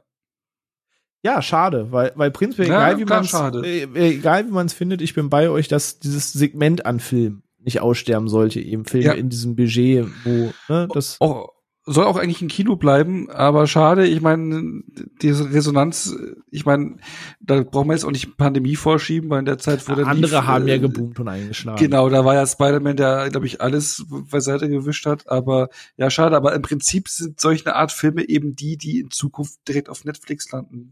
Ne? Ja, ich habe auch in dem Zuge noch einen Artikel vorher gelesen gehabt von Business Insider, der halt auch einfach, also die haben sich auch mit dem Thema auseinandergesetzt, weil die auch gesagt haben, ey, guck mal, Audience sagt irgendwie 88% Rotten Tomatoes, selbst irgendwie die Critics haben knapp 70%, was ja für einen Bay-Film eigentlich quasi schon krass ist, ne? Also 70% Approval Rate bei den Kritikern ist halt auch ein Wahnsinn. Aber es war halt zu der Zeit, da lief halt Fantastic Beasts im Kino, da lief Doctor Strange im Kino, ne? Also du hast halt eine wahnsinnig starke Konkurrenz gehabt. Und gerade in den USA, René, du wirst das ja bestätigen können, da ist ja die Spanne zwischen ich komme im Kino und ich komme im Streaming ist dann noch mal krass anders wie bei uns, ne? Also ja, viel, viel enger beieinander. Ne? Und dann werden die meisten Leute halt die dann halt direkt im Heimkino halt auch geschaut haben, als sie gesagt haben, okay, das Geld in den, also USA nochmal Kino und Preise und Schichten und so, da gucken die halt lieber Fantastic Beasts oder so. Oder Doctor Strange halt auch einfach fertig aus. Ja? Also ich will das jetzt nicht darauf schieben, aber die Analyse oder die Tendenz geht halt schon in die Richtung. Ja. Natürlich, klar. Aber ja, ich hoffe auf jeden Fall trotz dessen, ich meine, der Film muss ja nicht das Mahnmal dafür werden, aber das generell Filmsegment halt weiter existieren und trotzdem eben Leute sich das trauen. Aber natürlich hat Onno recht, dass das prädestiniert ist für Streamingdienstfilme, dann zu sagen, okay, dann wagen wir das Kinoexperiment gar nicht. Beim Streaminganbieter gibt uns vielleicht direkt initial ein gutes Taschengeld dafür, dass die Sache sicher ist. Und dann macht man es eben für den Markt. Da haben wir auch schon öfter mal drüber gesprochen. Ja. Aber ja, dann eben. Müssen wir die Episode ja gar nicht länger machen. Dann sind wir jetzt bei Bayscher Länge mit 2,5 Stunden. Ja. Dann, ja, es ist nicht der komplette Verriss geworden, dann jeder noch in einem Satz abschließend. Habt ihr so Bock auf weiteres Futter oder seid ihr abgedönnt? Phil hat ja gerade schon quasi angerissen, der Trend geht jetzt eigentlich wieder nach oben. Ja, also, ich habe tatsächlich Bock. Ich habe einfach Bock, wenn Bay, ich glaube, einen Film hat er jetzt in der Pipeline, ne? Wird wieder was mit Robotern. Warte, wie hieß der Film? Weiß ich gar nicht, bin ich tatsächlich gerade nicht informiert. Moment, ich hatte es gerade offen. Black Five? Nee, Robokalypse announced. Ach so, weil ich habe irgendwie bei Letterboxd irgendwas von Black Five, okay. Okay, das genau, stimmt, bei Letterboxd habe ich Black Five gesehen, aber ich weiß nicht, was das ist. Und der er produziert ja auch weiterhin noch lauter Sachen. Also er produziert ja auch gerade unter anderem The Raid, das Remake, Next in Quiet Place, die Spin-Offs und so, was ja auch alles drüber läuft. Aber ey, ich sag's ganz im Ernst, ich habe das ganz am Anfang schon gesagt gehabt, heutzutage, wo so Actionfilme ja eher so Studio-Massenware sind, egal ob das nächste jetzt wieder ein Netflix-Film wird oder doch noch mal ins Kino kommt, Bay steht drauf, ich gehe rein und entweder es wird halt wieder ein Abfuck und ein Scheißfilm und Pearl Harbor mäßig oder ich werde halt einfach wieder gut unterhalten. Das wird kein, wie du es vorhin gesagt hast, kein Oscar-Film. Aber wenn ich am Ende mit einem Grinsen rausgehe und sage, boah, was ein Quatsch, aber war eine gute Zeit. Hey, fein damit, komplett fein. Ja, Amen. Onno, bei dir auch, dass du jetzt sagst, also wir müssen ja nicht mit wehenden Flaggen, wenn sein nächster Film angekündigt ist, aber hast du Bock, wenn er erscheint, zu sagen, ach ja, guck mich an. Ich habe ja bisher alle Filme von ihnen gesehen, dadurch ist er bei mir in meinem Ranking von den Regisseuren, wo ich die meisten Filme von gesehen habe, schon mit in den Top 5. und die Statistik wird sich, glaube ich, ja, also wenn neue Filme kommen, werde ich die dann auch irgendwann sehen. Also 13 Hours war es bis vor kurzem der einzige Film, den ich nicht gesehen hatte von ihm, weil ich das Setting eigentlich nicht mochte, erst für die Vorbereitung geschaut. Aber ansonsten, wenn er irgendwas bringt, was mich auch vom Setting her anspricht, bin ich schon drin mit dabei. Mhm. War ja auch bei Ambulance jetzt im Kino, also von daher. Ja. Eben. Und auch mit dem Blick, und ich finde das eigentlich auch sehr therapeutisch, dass man es mal sieht, wir hatten ja auch unsere Supporter, also unsere Patrons auch mal gefragt, also unter anderem Dennis, den Ralf, Haselhanf und die sich halt geäußert haben. Und im Endeffekt haben alle so ein bisschen Bock auf Bay, ja. Die haben alles Probleme so ein bisschen, was das Thema Frauenbild angeht, was das Thema Patriotismus angeht, aber zum Beispiel Haselhanf fand halt auch Ambulance gut. So, und der generelle Tenor, ich meine, gut, wir haben es vorhin schon gesagt, ne, Pascal, für den sind die Transformers-Filme der heilige Gral und deswegen ist Bay halt einfach auch auf dem Podest. Aber nicht nur bei uns, sondern halt auch bei den Supporterinnen ist Bay zumindest nicht so komplett im untersten Kreis der Trash-Fabrik, ne? Also vielleicht. Ja, es war wieder öffentliche Meinung versus Kritikermeinung und so weiter, ne? Trend, etwas nicht zu mögen, wo man einfach mit drauf reitet, da kommen viele Parameter sonst zusammen. Aber ja, ist schön, dass da auf jeden Fall auch etwas differenzierte Stimmen dann dementsprechend waren, zu sagen, nö, ist Mist bei und ist jetzt alles nicht Film des Jahres Award, aber ey, kann man Bock drauf haben, kann man Spaß mit haben, fertig. Muss nicht weniger sein, muss aber auch nicht mehr sein. Fertig. Absolut. Ja, dann würde ich sagen, wenn wir doch mit diesen Worten auch für diese Woche die Folge beenden und schon mal einen kleinen Tease geben, wo es nächste Woche hingeht. Not the tease. Nee, aber man kann, was ich vorhin schon mal zwischenwerfen wollte, man könnte ja fast meinen, es sind aktuell die Jerry Bruckheimer-Wochen. Das könnte man meinen, jawohl. Und du hast ja vorhin schon so eine Action-Trilogie genannt, nenne ich mal, die bei mir auch sehr, sehr hoch im Standing ist und auch für mich alle drei immer so in einem Bündel zusammengehören. Und vielleicht kann man drauf kommen, gepaart mit einem Kino-Release nächste Woche, was das Thema für die nächste Woche wird. Ich kann nur sagen, ich freue mich sehr drauf, zu meinem Idol eine Episode machen zu dürfen. Du hast aber auch echt ein massives Talent für Spoiler, oder? Ja, jeder braucht irgendein Talent. Das ist richtig. Du bist einfach ein National Treasure, mein Schatzi. Das finde ich auch, danke. Macht, mein Gott, ey, trefft euch, macht einen Cage-Match, mein Gott, ey. In dem Sinne, wer den Wink jetzt nicht verstanden hat, der muss nächste Woche auf den Episodentitel warten. Das ist richtig. Aber nein, ich danke euch beiden wie immer für eure Zeit. Es war mir ein inneres Kirschenessen mit euch wieder mal. Dank natürlich auch allen, die bis hierhin zugehört haben. Auch, ne, wer sich nicht geäußert hat. Bleiben da die Kirschkerne dann bei dir auch drin, wenn du ein inneres Kirschenessen machst? Ach, immer gern entkernte. Ich finde, egal ob bei Trauben, bei Kirschen, bei Mandarinen oder Kerne drin sind, das mag das total gern, aber das immer Abfuck. Also okay. Sehr gern entkernt. Also kein Kernmüll bei dir? Nee. Kein. in der Tat kein Kernmüll bei mir. Aber es geht um Sonnenblumenkerne. Die sind geil. Da mag ich Kerne. Aber nein, dann danke ich euch auf jeden Fall. Wir hören uns nächste Woche und bis dahin, ja, macht's gut.